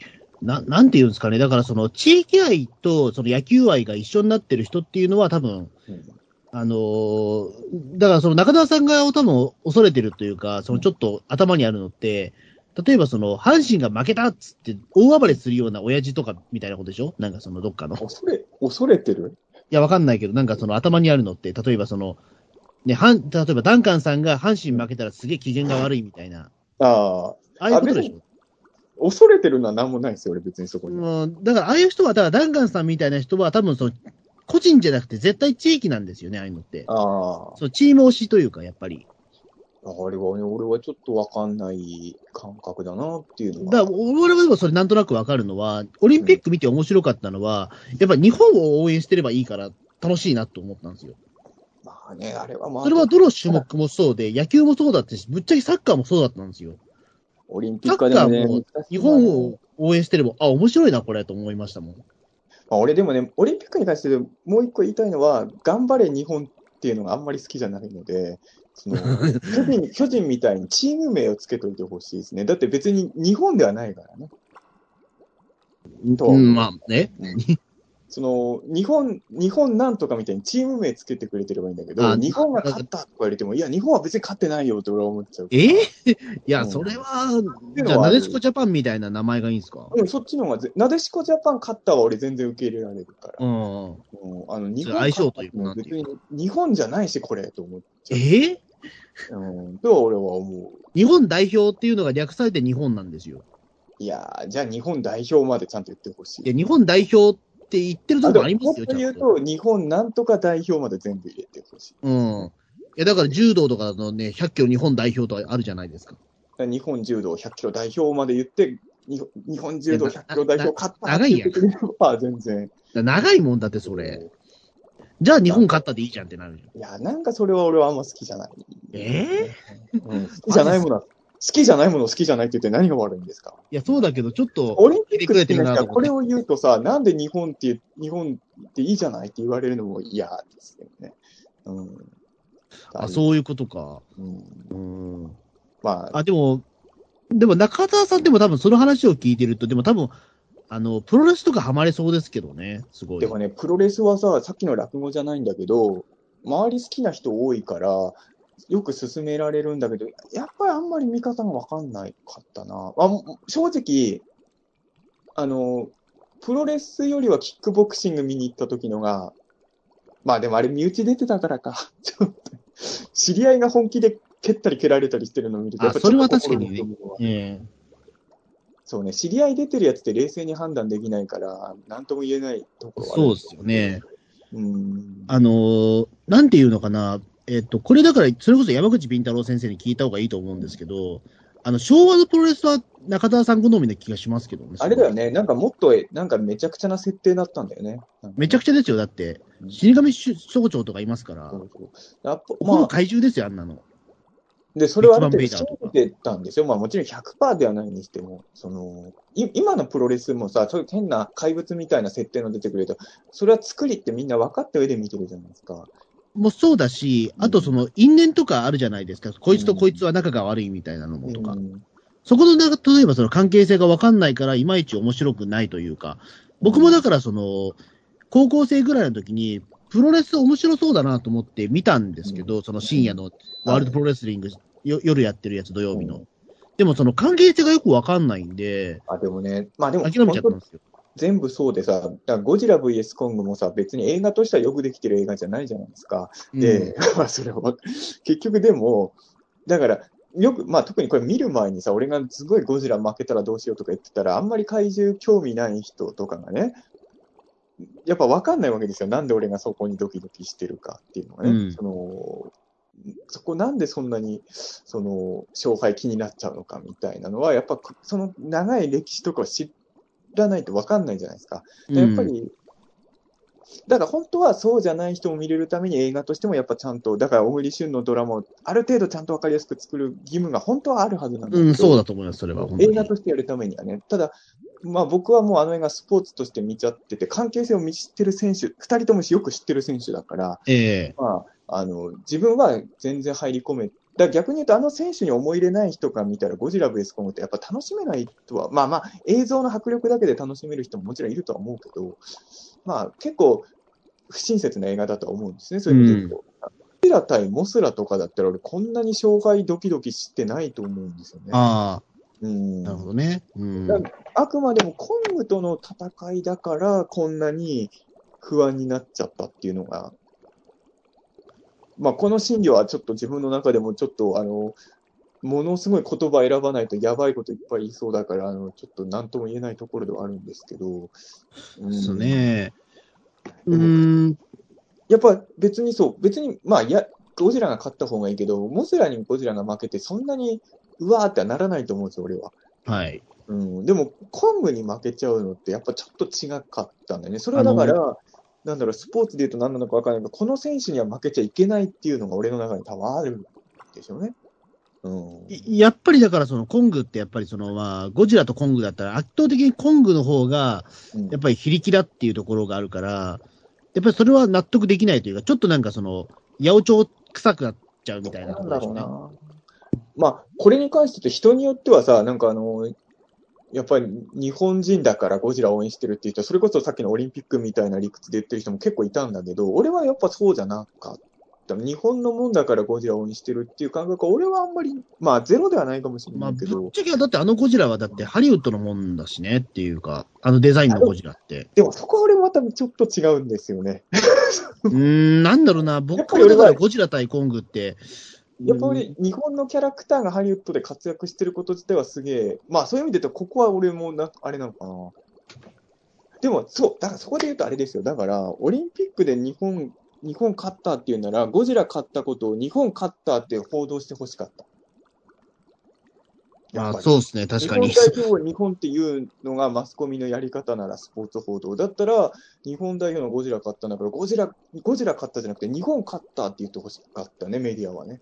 でも、そのゴジラ勝ったっていうふうにあんま報道したとこなくないですか？どちらかというと、メカゴジラが出たっていうことぐらいしかなってゴなかった。ジラ勝ったって報道すらないんだけど、でも、それは俺はちょっとマスコミのダブルスタンダードだと思いますよね。その、チーム名で言わないなら、ゴジラも日本勝ったって言った方が良かったんじゃないかな。いや、でも、どうなんですかね。だから、その映画とやっぱりその、そこはやっぱちょっと違うところがあるのかもしれないけど。でもさ、例えばさ、北野武監督がベネチアで賞を取った時も、もちろん日本人の北野武が取ったあ、ノーベル賞もそうだけど、日本人の誰々が取ったっていうけど、日本取ったっていうと、なんか、え？ってちょっとなるじゃない。他人事感が出ちゃうのかな。いや、やっぱり、なんだろうな、その選選手たち、このチームが勝ったんだっていうふうに、俺はやっぱり言いたいんですよね。うん、あ、だから日本代表になってるわけじゃないですか、やっぱり。なんかチーム名をつけてほしい、みんな。あ、だから、あの、あるはありましたよ。だから、その、やっぱり、なでしこジャパンはあったしさ、ああいうのとか。だからなでしこジャパンみたいなの全部してほしいですよ。うん、ある、あったんだと思うけど、いまいち浸透してないんじゃないですかね。浸透しなくても読んでほしいですね。うん。だなんか、うん、そういうのはやっぱちょっとでも、なんだろう、ちょっと僕今年は本当スポーツに関しては面白さがなんとなく分かってきたっていうところもあるんで、はい、かといってもなんかそのね、具体的に、じゃあなんかどっかの球団のファンになるっていう感じでもないんですけど、でもあの、プロレスに関しては面白さがちょっとなんなんとなく分かってきたというか、あの、今のプロレスは分かんないです。でもあ YouTube で、ジャイアント馬場の試合とか見るのはすげえ好きになりましたまあね、プロレスはね、本当俺も何回か学ぼうとしたんだけど、ちょっと挫折してるからな。うん、あの、だからそれこそジャイアント馬場とかから見ればいいんじゃないですかね、もう。俺、それは面白いな。ジャイアント馬場の試合は面白いなと思いましたよ。昔の見るっていうのはまだやったことないから、まあ、その写真とかでしか見たことないから、うん、意外とでも本当に分かりやすくて面白いですよ、でも。タイガーマスクより面白いですか？えっと、ど、え、タイガーマスクはあれですか？実在しじゃなくて、そのプロレスラーじゃなくて。漫画のタイガーマスク。あ、でもあれと似たような感じは感じっすよ、でも。うん。なんとなくやってることって。あと、あの、すんげえこけたって話だけど、あの、えっ、と、あの、上たけしプロレスとかありましたからね。ああ、たけしプロレスか。たけしプロレスってそういえば見たこと、あれさ、たけしさんがやったことで数少ないブーイングを受けたっていうね。あ、そうそうそうそう。うんなんか、俺もちゃんと知らないんですけど、うんあの、メインイベントの試合ぶっ潰してたけし軍団が乱入しちゃったからみたいなああ、なるほどね。ことらしいですけど、ええ。そういうのは危険だよね。うんまあ、そっから入ってくるのはありかもしれないですけどね。ええ。なんかそういう騒動から。あの、俺だからそこで言うと、じあの、ジャイアント馬場の前は、その力道山の、その、木村正彦と、その、えっ、と、力道山のその、えー昭和の巌流島の試合の、なんかそのドキュメンタリーとか読んで、あ、面白いなと思って、うん。そっから割とプロレスちょっと興味持ち始めましたね。うん、そう。うんでもやっぱり昔のプロレスの話になっちゃうんで、今のプロレスは全くわかんないけど。なるほどね。うん。まあ、確かに昔のプロレスの映像が、そうか、まあ調べたことすらなかったけど、ネットに結構。意外と俺中田さんハマれる気がするんですよ、それ。まあ、プロレスって半分スポーツじゃないもんね、多分ね。そうなんですよね。そうだもんね。そう。ショーだから。うん。だから俺、どっちかっていうと、ショーのが好きな人だから、スポーツより圧倒的に。だからまあ、そういうやつの方がきっといいんだろうな。そううん。あの、山口敏太郎先生みたいな、その、うんアントニオ猪木教みたいな人だと、逆に中田さん引いちゃう可能性があるんですよね。ああ、そうなんだ。うんあの、やっぱりマニアの人だから、うん。山口さんってアントニオ猪木教なの？そうですよ。い猪木信者なんで、あの人。知らなかった、それは。だうん、だからその、やっぱり愛が先に行っちゃうんで、ちょっとやっぱわ、うん、わかんないなっていう時があるんで、やっぱり。でもまあ、好きになってくると愛が先に行っちゃうのはもうこれはしょうがないんだと思うんだよね。うん、そうだし、まあ、しかもリアルタイムで見見てるから。うん。うん。まあ、それは、そそういう気持ちは、ただまあ、プロレスはね、まあ、俺が全盛期を知らないからなのかもしれないけど、スポーツの中ではこう好意を抱いてる方なことは確かに、うん。うんやっぱり野球とか、やっぱ恨みが多いんでしょうね。いろんな番組が潰されてきた。ちょっとまあそうかそこがねが溜まってるから、正直他のスポーツよりも野球にはちょっとどうしても厳しい目をね、う持んっ。てしまうから、だからあの、あの、ざわつく金曜日とかでも長嶋一茂のとこだけチッと思いながら見ていやいやいや。高島千子は俺意外と好きなんですよ、実は。なんかオタクの人って高島さん嫌ってる人結構多いじゃないですか。もういや、あんな面白い人いないですよね。面白いと思うんだけど、ええうんあの、バラエ、少なくともて俺はテレビでしか知らないから、テレビで見てる分には面白いと思うけどね。あ、そうだ、これだから一回そう、中島一茂ファンの俺と中島一茂アンチの中澤さんで、あ一回やりとりしたことあるじゃないですか、このピーターン通信でね。でも俺今アンチっていうほどではないね。やっぱだんだん長嶋一茂さんへの怒りは薄らいでるんだけど、あのあ、の、で、ここでちょっと強力な助っ人として、うんあの、もうこのね、回で何回か名前出てる小林信彦先生、あの、うん中島一茂大ファンでした。あ、そう。いや、これ、本音を申せば書いてました、これ。ええ中島和茂だけを取り上げたコラムありました。え目の前に大ファンっていう人がいたら、あそんな良くないっすよって確かに僕も言っちゃうかもしれないですね。あの、でも確かに昔ほど長嶋一茂苦手ではなくなったんだけど。あ、本当ですか？えー何があったんだ？のうん、なんかこの何年かで、いや、ほら、俺、俺、ワイドナショーって毎週録画してまで見てる人じゃないですか。ええまあ、いまだにそんな好きではないけど、まあ、やっぱりだんだん見ていくうちに慣れてくるんでしょうね、きっとね。うん。俺、でも、まあ、コメンターやらせるタイプの人ではないと思うけどね。いや、コメンテーターとしては僕もそんなに評価高くない。なんであんなにコメンテーターをいろんな番組で使ってんだろうっていうか、なんか別のタイプの番組で使った方がいい。ただ、あの、ざわつく金曜日を見てるとさ、最初長嶋さんと高嶋ちさ子さんだけだったじゃない？うん。で今石原さんいるじゃないですか。石原さんいます。やっぱ俺、だったら吉住さんの方が好きだわ。ああ、ねえ。圧倒的に吉住派だわ、俺は。どうでしょうね。だから、あんまりその、吉住さんってコンプレックスがない感じじゃないですか。あの、一茂さんは結構コンプレックスがあるような気がしてて、やっぱ親父さんと比べられて。なんか、あのーでもだとして俺、コンプレックスある人の方が好きになること多そうなんだけどね。なんか、うん。なんかあ、え、ななんつうのかな、すごい、えっ、と、コンプレックスを跳ねのけた末に何もなくなってしまった感じがするんですよ、一茂さんって。そう、めちゃくちゃ悪口じゃないですか。いや、いやでも実際そうなんですよ。あの、やっぱりその、プロ野球選手になって、それでやっぱり親父と比べられて、やっぱりちょっと一時うつ病になったっていうふうが言ってるから、本人が。うんで言うと、あの、吉住さんはそれがないみ、ないんで、全くやっまあぱり。、まあ、ないだろうね、多分ね。うん。ね、高嶋ちさ子さんもそれないじゃないですか、絶対。うんだから、うん、だから、高、高島、吉住のざわつく金曜日でいいよ。うんいや、面白いですよ、一茂さん。俺、あの番組別に全然ファンでもなんでもないから、いつから3人体制になったかも知らないんだけど、この間すげえ久々につけたら、あれ一人増えてると思って、あれ、ええそうですか？あれ、昔、でも、俺がこそゴールデンタイムのやつから、ドラえもんが枠移動した直後から見てますけど、あの3人でしたよ。最初からそうだったっけ、俺前見た時2人でやってたイメージなんだけど。あ、そうだよ。そんな時代あったっけな？で、もうずっと見てなくて、でこの間久々に見たら、うん、まあまあ、別に、まあまあまあまあ、まあ、まあでも昔ほどは苦手意識なくなりましたね、長嶋一茂さん。だから別にアンチではないです。アンチではない。ねあの別にあの、長嶋さん出てたらチャンネル変えたいとかにはならないです。うん。そこいや、だからあれぐらいがちょうど、長嶋さんはちょうどいいポジションというか、なんていうか。そうだね。あの、だから、俺はやっぱワイドショーのコメンテーターとかで出てる一茂さんのイメージが強かったから、すごい苦手だった。ああ。うん、だからバラエティとかで出てる分には別に。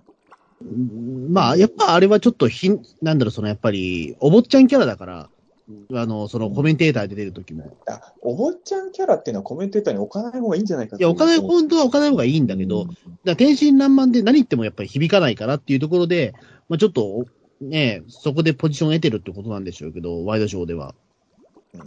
あくまでもワイドシショーっていろんな人の意見を聞く番組だと僕は思ってるんで、別にああいうタイプの人がいても僕はいいと思うし、あの、おぎやはぎさんみたいなバイキングで、あの、生放送だと分かるとめちゃめちゃドッグ吐く人でも僕はいいと思うんですよ。うんええまあ、そんなに見てないんでなんとも言えないんですけど、そこは。えまあね、まあまあ俺はまあそもそもワイドショーがあんまり好きじゃないからね、あれなのかもしれない。ねバイキングも終わっちゃうし、ねそれこそ中田さん、確定なの？なんかニュおースが確定っぽいですね。あの、坂上忍さんがこの前、あの、コメント出してたんで、ああ、そうなんだ。あの、ええねそうですよ。だって、あとサンデーモーニングもね、張本さんいなくなっちゃいますし。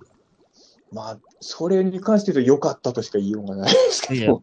あの、これ中田さん多分好きだと思うんですけど、あの、バーチャル張本一回、ちょっと検索してくださいよ。何？もう一回言って。バーチャル張本。うんあの、聞いたことありません？だってさ、あの、野球が大好きな伊藤君ですら張本さんのことは嫌ってましたよ、なんか。あだってあ、それは多分嫌いだそう、嫌いだと思いますよ、張本のことは。ええあの人は。は。ああ、俺すごい特撮技術使ってるんで、あバーチャル張本。あの、バーチャル出演してるんですよ、張本勲さん。えーあの、その、どうしても来れない、スタジオに来れないとき。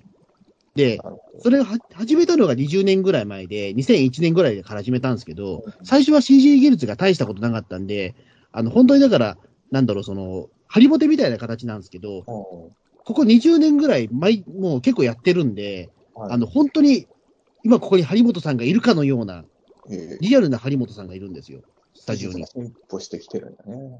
らこれは、あの、ちょっと後で URL 送るんで、ちょっと見てください。これはあの、あのーなんだその日朝の特撮よりすごいですよ、正直。いいやいや、それはちょっと日朝見てくださいよ、ちゃんと。今すごや、い。見てますよ。ええいや、でも俺見てると、これバーチャル張本の方がすごくないかって思っちゃうことがあるから、ちょっとやっぱ見てない。俺はもうバーチャル張本見てないから、ちょっと見た上で判断しないといけないですけどね結構すごいっす、あれ。え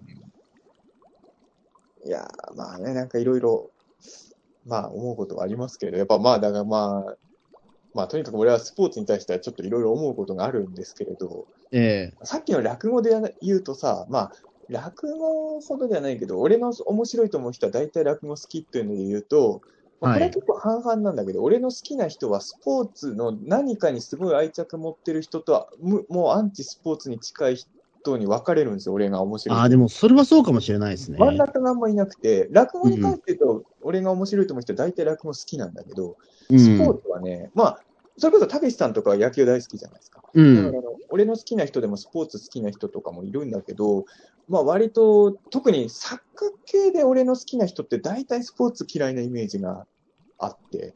やっうんまあでも作家になる人はやっぱりそういったアクティブなものってやっぱり触れてこなかったから、やっぱりね、原動力ってのあるのかな？俺の尊敬してる作家の人がもう大体オリンピックとかボロクソだからさ、うん、やっぱりオリンピックとかハマるといい小説書けないのかなとかもちょっと思っちゃうところもうん。ありますよね。うん。だから多分、やっぱちょっと、まあもちろん小説家でもスポーツ大好きな人いっぱいいるから、なんとも言えないんだけど、俺の好きな作家はちょっとスポーツとか乗らない人が多いイメージも。だから俺も乗ってないってわけじゃないんだけど、た多分俺が本、小説ってもうじ人間心理にダイレクトに響くところじゃないですか。うん、多分、スポーツ嫌いな人が書くような作品の方が俺の心に響きやすいっていうのは、まあ、あるのかもしれないですけう。ん。ねうんそうですね、確かに。うーん。まあでもちょっと、なんか、うん、僕はでもちょっと来年何何かしらちょっと、せっかくスポーツの面白さちょっと気づけたんで、35歳で。でも俺もね、あんなまり、なんかないかなと思ってるんですけどね、今。でもね、あの、俺も結構今あれだけど、まあちょっと 名前は出さないけどさ、この間もさ、あの、俺の友達のちょっと映画監督の人とさ、あの、2時間ぐらいちょっと、ちょっと車で移動してたんですけれど、はい。ずーっとスポーツへの怨念を話してたんですよ、俺の隣で。俺なんてまだね、まあ、みんな表に出すとちょっと怖いじゃない？ちょっとみんなスポーツ多いから、特にオリンピックなんて盛り上がってたから、みんな言いにくい感じで言わないようにしてるけど、あの、言わない人はもっと怨念溜まってるからね。ああ、でもそうかもしれないです俺多分ね、多少言ってるから、逆にこれはスポーツにとってもいいことで、俺の周りで普段もう、あの、オリンピック内だって多分ね、言いたいけど言ってなかった人の怨念がえげつなくてさ、俺もこの間びっくりしちゃってさ、あ、こんなにこの人怒ってたんだ、オリンピックのことをと。あんなほのぼのする作品作ってる人なのに、とか、なっちゃって。そう、だからあの、や、やっぱり、言い悪いじゃなくて、やっぱりその、まあ、あと悔しさもあるんだろうね。あの、あ、まあね。うん。結局、どんなにに、それこそ鬼滅の刃とかでもいいけどさ、鬼滅の刃みんなすげえすげえって言うけど、視聴率なんてオリンピックと比べたら全然取れないわけじゃないですか。まあそうですね。うん。鬼滅の刃ですらそうなわけですよ。つまり、うんあのストーリー、物語とかそういうもので一番人気あるやつだってスポーツには勝てないっていうのを見せつけられたら、やっぱクリエイターとしてはやっぱ悔しいって気持ちを持つのも俺は当然のような気もするので、うん、だからそそこはやっぱり、まあね、なんかなんとかしてスポーツに勝ちたいっていう気持ちはありますよね、そこはね。そうですね。まあ僕もだからそれで言うと、まあやっぱり、どちらかというと、その、まあスポーツに対するククリエイター化ってほどではなないと思うんだけど、僕は。どうなんでも、まあでもそれはわかりますよ。でもそのね、スポーツに負けないようなというか、新しい、そのなんだろう、コンテンツといいますか、エンタメというのはそうだと思うので。まあでもまあ、まあただ俺は本当にあの別にスポーツ選手の人とかには悪意は本当、本当にないんで、うん。まあ興味あるもん、あ、でもね、俺はだからさ、意外とそういう意味で言うと、あの、まだ世間があんまり浅田真央とか知らないときに俺浅田真央は売れそうって言ってたからね。タレントとしてです俺か。浅田真央だけは俺見つけるの早かったんですよ、なぜか。この子ちょっと売れそうやろうと思って。あ、でも現実売れてますもんね、すごい。ええその頃はねタレントとしても誰って言われてたの？俺が浅田真央って子多分売れると思うって言ってた時、うん。結構なぜかそこは早かったんですけどね。ねうん。まああのね、いろいろ。まあ、だ結局今年のスポーツ大賞はゴジラですけどねゴジラで。ええうん、でもまあまあ、でも本当に、あの、スポーツファンってこういう感じなんだろうなと思って、あの、本当にこいつには負けちゃいけないって気持ちで、ぶっちゃけ言うとゴジラ見るときなんないじゃないですか、僕らもね。うん。あの普段は俺もなんないから、そういう意味で言うと割と初めてぐらいなわけですよ、こんな思いしたのは。あの、今までのゴジラ対何々の時はこんな気持ちで映画見てなかったんで、ええそれはやっぱりちょっと、まあ、コングっていう、やっぱちょっと、ちょっと立ち位置が特殊なキャラと戦うことで、ゴジラが初めてスポーツ化したんだろうね、俺の中で。これはキングギドラやモスラだと、やっぱ映画としての完成度を俺は求めちゃうんだけど、コングが相手だと映画じゃなくなっちゃったんだなっていう。はい。うん。やこう、それはありましたね。うん。うん。まあ、じゃあちょっとね、また、まあ、こん、まあ、ちょっとゴジラシリーズがちょっと今後どうなるかわからないですけど、そうですね。なんか。ちょっとまた新しくそのスポーツ、ね、ゴジラスポーツみたいなものができたら、うんいや、でももうスポーツじゃなくて、俺やっぱさ、え映画のが好きだなと思ったのは、まあまあ、スポーツもたまにはあっていいんだけど、こんなに辛い思いをしながら、不安になりながら公開を待つのって結構嫌だなともちょっと、うん。もう素直に映画として楽しめる方がいいなっていう気持ちああ、そういうことか。あ、でもゴジラ対ガメラとかだったらまたスポーツになっちゃうね。そうですね。そのうん、ゴジラ対ウルトラマンでも多分、そうそう。スポーツ、あの、スポーツ化しますね。これはスポーツになる。まあ、見たいっちゃ見たいんだけど、本当にね、さっきのハンスダンカンさんじゃないけどさ、まあ、仮にゴジラがガメラに負けたとしますよ。ええ暴動を起こすからね、俺ね。うん、そうですね。うん、いや、俺阪神ファンなんですよ。だから、ダンカンさんなんですよ、俺、マジで。うん、そうですね。ダンカンさんもだって息子に甲子園ってつけちゃうぐらいですから、うん中田さんも子供生まれたらだって、つぶらいエイジって名付けちゃう予定だし、だって。まあ、発想としては同じだなと思いうんます。そうです。ええだから、阪神におけるダンカンさんみたいな感じで俺はゴジラを見てるから、やだな 怖いな中田さんが怖くな思えてきましたよ。ゴジラ対ウルトラマンとゴジラ対ガメラはちょっと怖いですよ、やるとしたらね。まあ、別に本当にモスラとかわけわかんない怪獣と戦ってる時は別にそういう目で見てないけど、ええ別にゴジラ VS モスラでゴジラ負けた時俺暴動起こしてないですからね。うん、でもね、やまああれがな、だから人様の会社とった、結局ゴジラとモスラ戦ってんのって、あれは試合じゃないな、同じ団体じゃないですか。まあそうですね。そこはやっぱプロレスですよね、あれは本当に。やっぱりコングだとかガメラとかウルトラマンっていうのは他者様のものだから、これはやっぱちょっとスポーツ感覚が出てきちゃうね。あうん、あ、ああ、そうか、スポーツ感覚ってそこか、やっぱり。俺そこなような気がするけどね。うん、だから別に悟空とご飯どっち買ったっていいみたいな感じだけど、悟空とルフィが戦うってなったらちょっと話変わってくるああ、そうですね。うん、だちょっと、そうですね、そういう、まあ、確かに盛り上がるから、確かにゴジラ VS コムって他にはない盛り上がりあったけど、ゴジラ VS ガメラとかやってほしいけど、やっぱ不安だよね、やるとうしたら。ん。うんやっぱり納得するのが、ね、そのやっぱりね、このゴジゴジラに対してすげえ暴動を起こしそうな、ね、うん中澤さんとかいるから、やっぱりそれは一人じゃないわけじゃないですか。中澤さんみたいな感覚の人は多分。いや、いったゴジラ VS コングとか、本当結構さ、公開前それ言ってる人、実は結構いたもんね、SNS とかね。あの、ゴジラ負けるんなら見たくないとか、あと予告編見て、ゴジラ負けるっぽいから今回は私行きませんとかもね、断言してる人とかもいたから、その、いや、俺もだから今だからこうやって喋ってるけど、本当コング買ってたら、俺はもう多分あの、延々怒ってると思うんですよ。多分あの、もう何年先でも俺はずーっと切れてると思うんですよ。本当ゴジラ買ってよかったなと思う。うんここでゴジラが負けてたら、俺と付き合いある人みんなに被害がいってたそうですね。それは勝ってよかったですね、本当に。もうずーっと俺切れてたと思うのよ、今年の後半。本当にスポーツってだから危険だなと思って。まあそうですね。そういうね、強信者がいるとちょっと、あ、いや、なんか危ねえなと思いますけど、本当に。えでも、スポーツが一番強信者作るじゃないですか、やっぱりね。まあねエンタメの中ではね。そうそう。だから、でもそれがだ確かにそのスポーツの魅力なんだ。あまあそうですね本当、うんダンカンさんみたいな人を生み出しちゃうのがスポーツのパワーある証拠なんですけどね。確かにね。うん。まあでもそうだよね。M1 で和牛が負けたからってデモを起こす人いないもんね、別にね。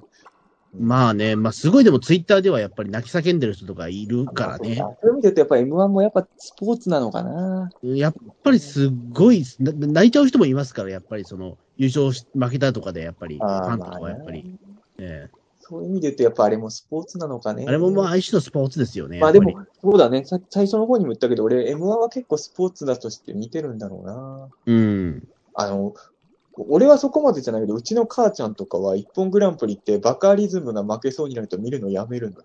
ああ。もうなんかだからもう、スポーツだから、多分応援してる選手がダメな時点でもうみんなやめようみたいになるはいはいはい俺俺は別にそこまでいかないんだけど、なんかね、バカリズムが勝たなそうってなると、見るのやめてるみたいですよ。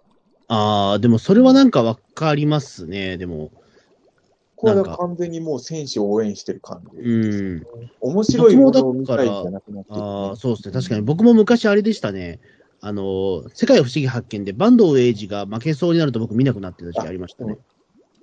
あ、でもちょっと、僕、まあ坂東英二ファンだったんで。でも俺実は徹子でしたね。でも、徹子さんよりも、でも坂東英二さんの方がド、エイジは2番目だったね、やっぱね。そこがちょっとスリルがあるんですよ。あの、野々村誠は大穴じゃないですか、やっぱり。まあまあ、めったに勝たない。まあね、そうね。でもやっぱりその、今日は坂東さん勝ちそうだなっていう時の見極め方というか、ああそこのスリルさを楽しんでた時期がありましたね。すげえ嫌な子供だなと今はい思ってまですも、けまあまあど。まあ、わかる。まあでも、なんかね、俺誰、誰かも忘れちゃったけど、マジカル頭脳パワーとかでも、やっぱなんか知んないけど、妙に応援してる人がいた記憶がなんとなくあるわそうですよね。そこで所さんは応援しないですもんね、やっぱり。そうだね。あと、どっちの料理賞はいつも関口さん負けてほしいと思って見てた。え、そうですか？別に関口さんのアンチじゃないんだけど、なんでだろうね。うん三宅裕二派だったんですか？三宅裕二さんが好きだったのかな なんかわかんなあ、いけどでも。、でもそこはちょっと、三宅裕二さんの方が、でも確かに、関口博さんとかだったら、でも確かに、三宅さんの方がなんか勝ってほしいというか、それはありますよねなんか。あるでしょ？そうそう。なんか、うんちょだっとやっぱり、ね関口さんの方がやっぱりちょっと芸能界で上だしみたいな。ね、なんか関口さんの方がうまいもん食ってそうに見えてたから。ああ、そうですね、確かに。三宅さんの方がなんか田舎のおじいちゃんっぽい雰囲気があるから。ね、おじいちゃんって年齢じゃないいんですけど、三宅さんね。そんなことないんだろうけど、ええなんかそういうふうになんかあり、見えたりとかね、それはまあ確かに。そうですね。まあ僕は、あの、草薙剛次第だなと思ってましたけど、そのあたりは。草薙剛が褒める方を僕は応援してました。ああ、そおとっちの幼稚は。そういうのはなんかもっとスポーツを応援してる人と一緒だよね。特定のもう番組とか完成度じゃないところで最。最初はだから俺食いたいもんを選んでたんだけど、うん途中から草薙剛側に寄りました、俺。ええああ。俺、そういう意味で言うとさ、笑ってはいけないとかでもさ、あのなんだろうね、あの、俺、松本さん、俺大好きじゃないですか。それは、はい伝わってると思うんだけど、松本さんの方がいっぱい罰ゲーム受けてほしいのよ、浜田さんの。あはいはいはいはい。だからあの、笑ってはいけないの、あの、鬼ごっこで松本さんが参加しなくなったのはすごい嫌だったの。うん。あの、だから、浜田さんより松本さんのがいっぱい痛い目にあってほしいの、俺は。うん。何なんだろう、この心理は。めっちゃ俺松本さん大好きなんだけどな。なんか、罰ゲーム受けてる松本さんが好きなのかな。なんか、浜田さんの方がひどい目に遭わないでいてほしいの、俺の中では。なんか知んないけど。やっぱ役割的にやっぱりその、まあ、S キャラだし、みたいなところですかね。そうなん、なんかね、変な、あるね。だからなんか罰ゲームとか受けんなら絶対松本さんであってほしいって常に俺は思いながら。うん。それはでも分かりますよ。やっぱりちょっと僕、その、浜田さんが、うんあの、なんだろう、その、はめられてるところとか見ると、ちょっと切なくなりますもん、やっぱりやっ。ぱそうなんだよね。松本さんが受けてた方が絶対いいよね。だから、あの、鬼ごっこの間は松本さんがやっぱりあの、待ってる間、一人めちゃくちゃ罰ゲーム受けるシステムにするべきだったなとうん。思う部分ですけどね。なんか。そうなんですよね。うん。こういうのあるから単純に好き嫌いでもないんだよね、応援っていうのがね。なんかどれを見たいかっていうか、ね、うんなっちゃいますよね、結局は。うん。それもあるんだなと思う。うん。まあ結局僕らすごいテレビ楽しんでますね、そう思うと。子供の頃から。そうですよ。あの、テレビってやっぱ大事なんですよ。テレビは面白くなくなったとか言われてますけど、まあ、確かに昔ほどはもう見てないんだけど、でもやっぱりテレビってやっぱりよくできてますよ、本当に。えテレビは終わったとか全然そんなことないですよ。あの、オリンピックは見てないけど、裏の番組は俺めっちゃ見てましたから。これも大事ですよ。みんながオリンピック見てるけど、裏だって一生懸命作った番組やってるんですから、ええそっちを応援する人もいなえいとちろん。世の中回んないから、俺みたいにオリンピック見ないっていう人もいるから、世の中はうまく成り立ってるってことをね、あの、ええオリンピック派の人にも知ってほしいですよね。ね、そこは。ね。うんうんまあね。うん。これまあが今年、オリンピック。ええこれが今年最後の回なんですよね。そうですね。はい。まあ、まあ、とまあ、いいんじゃないですか。2021年の締めくくりとしてはこんな感じで。なんかはい、2021年っぽい話でしたよね。んそうですね。これはね、2022年には持ち越さない話だと思いますから。え来年のピータン通信もね、えーいろいろーちょっとね、来年のピータン通信もちょっと楽しみにいただければ。はい。まあ、こういう感じで多分やっていくと思いますから。えまあそうですよね。なんか不定期でずっと続いていくんですよね。ーねうん。えこんな感じのノリでー。そんな感じで。まあ、うんまあ、特になんかそのね、えっ、と、別に、まあ、この、なんか賞を与えたからといって、別に何かしらね、あの、なんかあるわけではないんですけど。あの、こういう受賞みたいなトークはさ、万が一聞か、本人に聞かれた時のことを考えて、あんまり問題あること言わない方がいいんだよね、こういう表彰会の時はね。あの、あの長嶋一茂さんが好きじゃないとか、表彰会で言わない方がいいんですよ。いや、まあう。そうだけど、でも、多分聞いてないでしょ、だって。いやー、意外とわかん、俺さ、あんまり言えないんだけど、あの、YouTube の方だけど、あの、あの、聞いてるっていう、あ、見てるっていうことは、絶対に秘密でお願いしますっていうふうには言われたんだけど、めちゃくちゃびっくりする大物の人がなぜか俺の YouTube 見てるんですよ。うん。だポッドキャストもわかんないですよ、マジで。いや、わかんないですね、確かに。もう本当に、あのね、実は、ポッドキャストとかって漫画家の人とかが結構聞いてるんですよ。あはいはいはい、そう作業用。BGM とかに使いやすいから、だから、とんでもない大物が聞いてる可能性も決してゼロだ、ないですよ。長嶋一茂が聞いてる可能性もゼロじゃないですよ。まあ、ゼロじゃないと思うけど、ええ高嶋ちさ子さんが聞いてる可能性も、ありま3すからね。あの、吉住に届いてる可能性もゼロじゃない。えうん。えね、まあ、そんなこと考えてたら何も喋れなくなっちゃうから、もう今後もあんま気にせず喋りますけれども。まあそうですね。うん、まあ、ね。まあそんな感じでちょっと2021年の、まあエンタメの振り返りといいますか、お互いがね、まあそのねビビッときたものをまあ話したという形でと。りとりあえず米津さんの死神見るわ。あ、ありがとうございます。はい。じゃあそんなわけで、じゃあ3時間にわたり放送してきました。じゃあそんなにやってたのか。2021年の、ね、えっ、じゃあと、ピータン、えー、輝けピータン大賞2021はこれで、えー終幕でございます。今年もありがとうございました。今年もありがとうございました。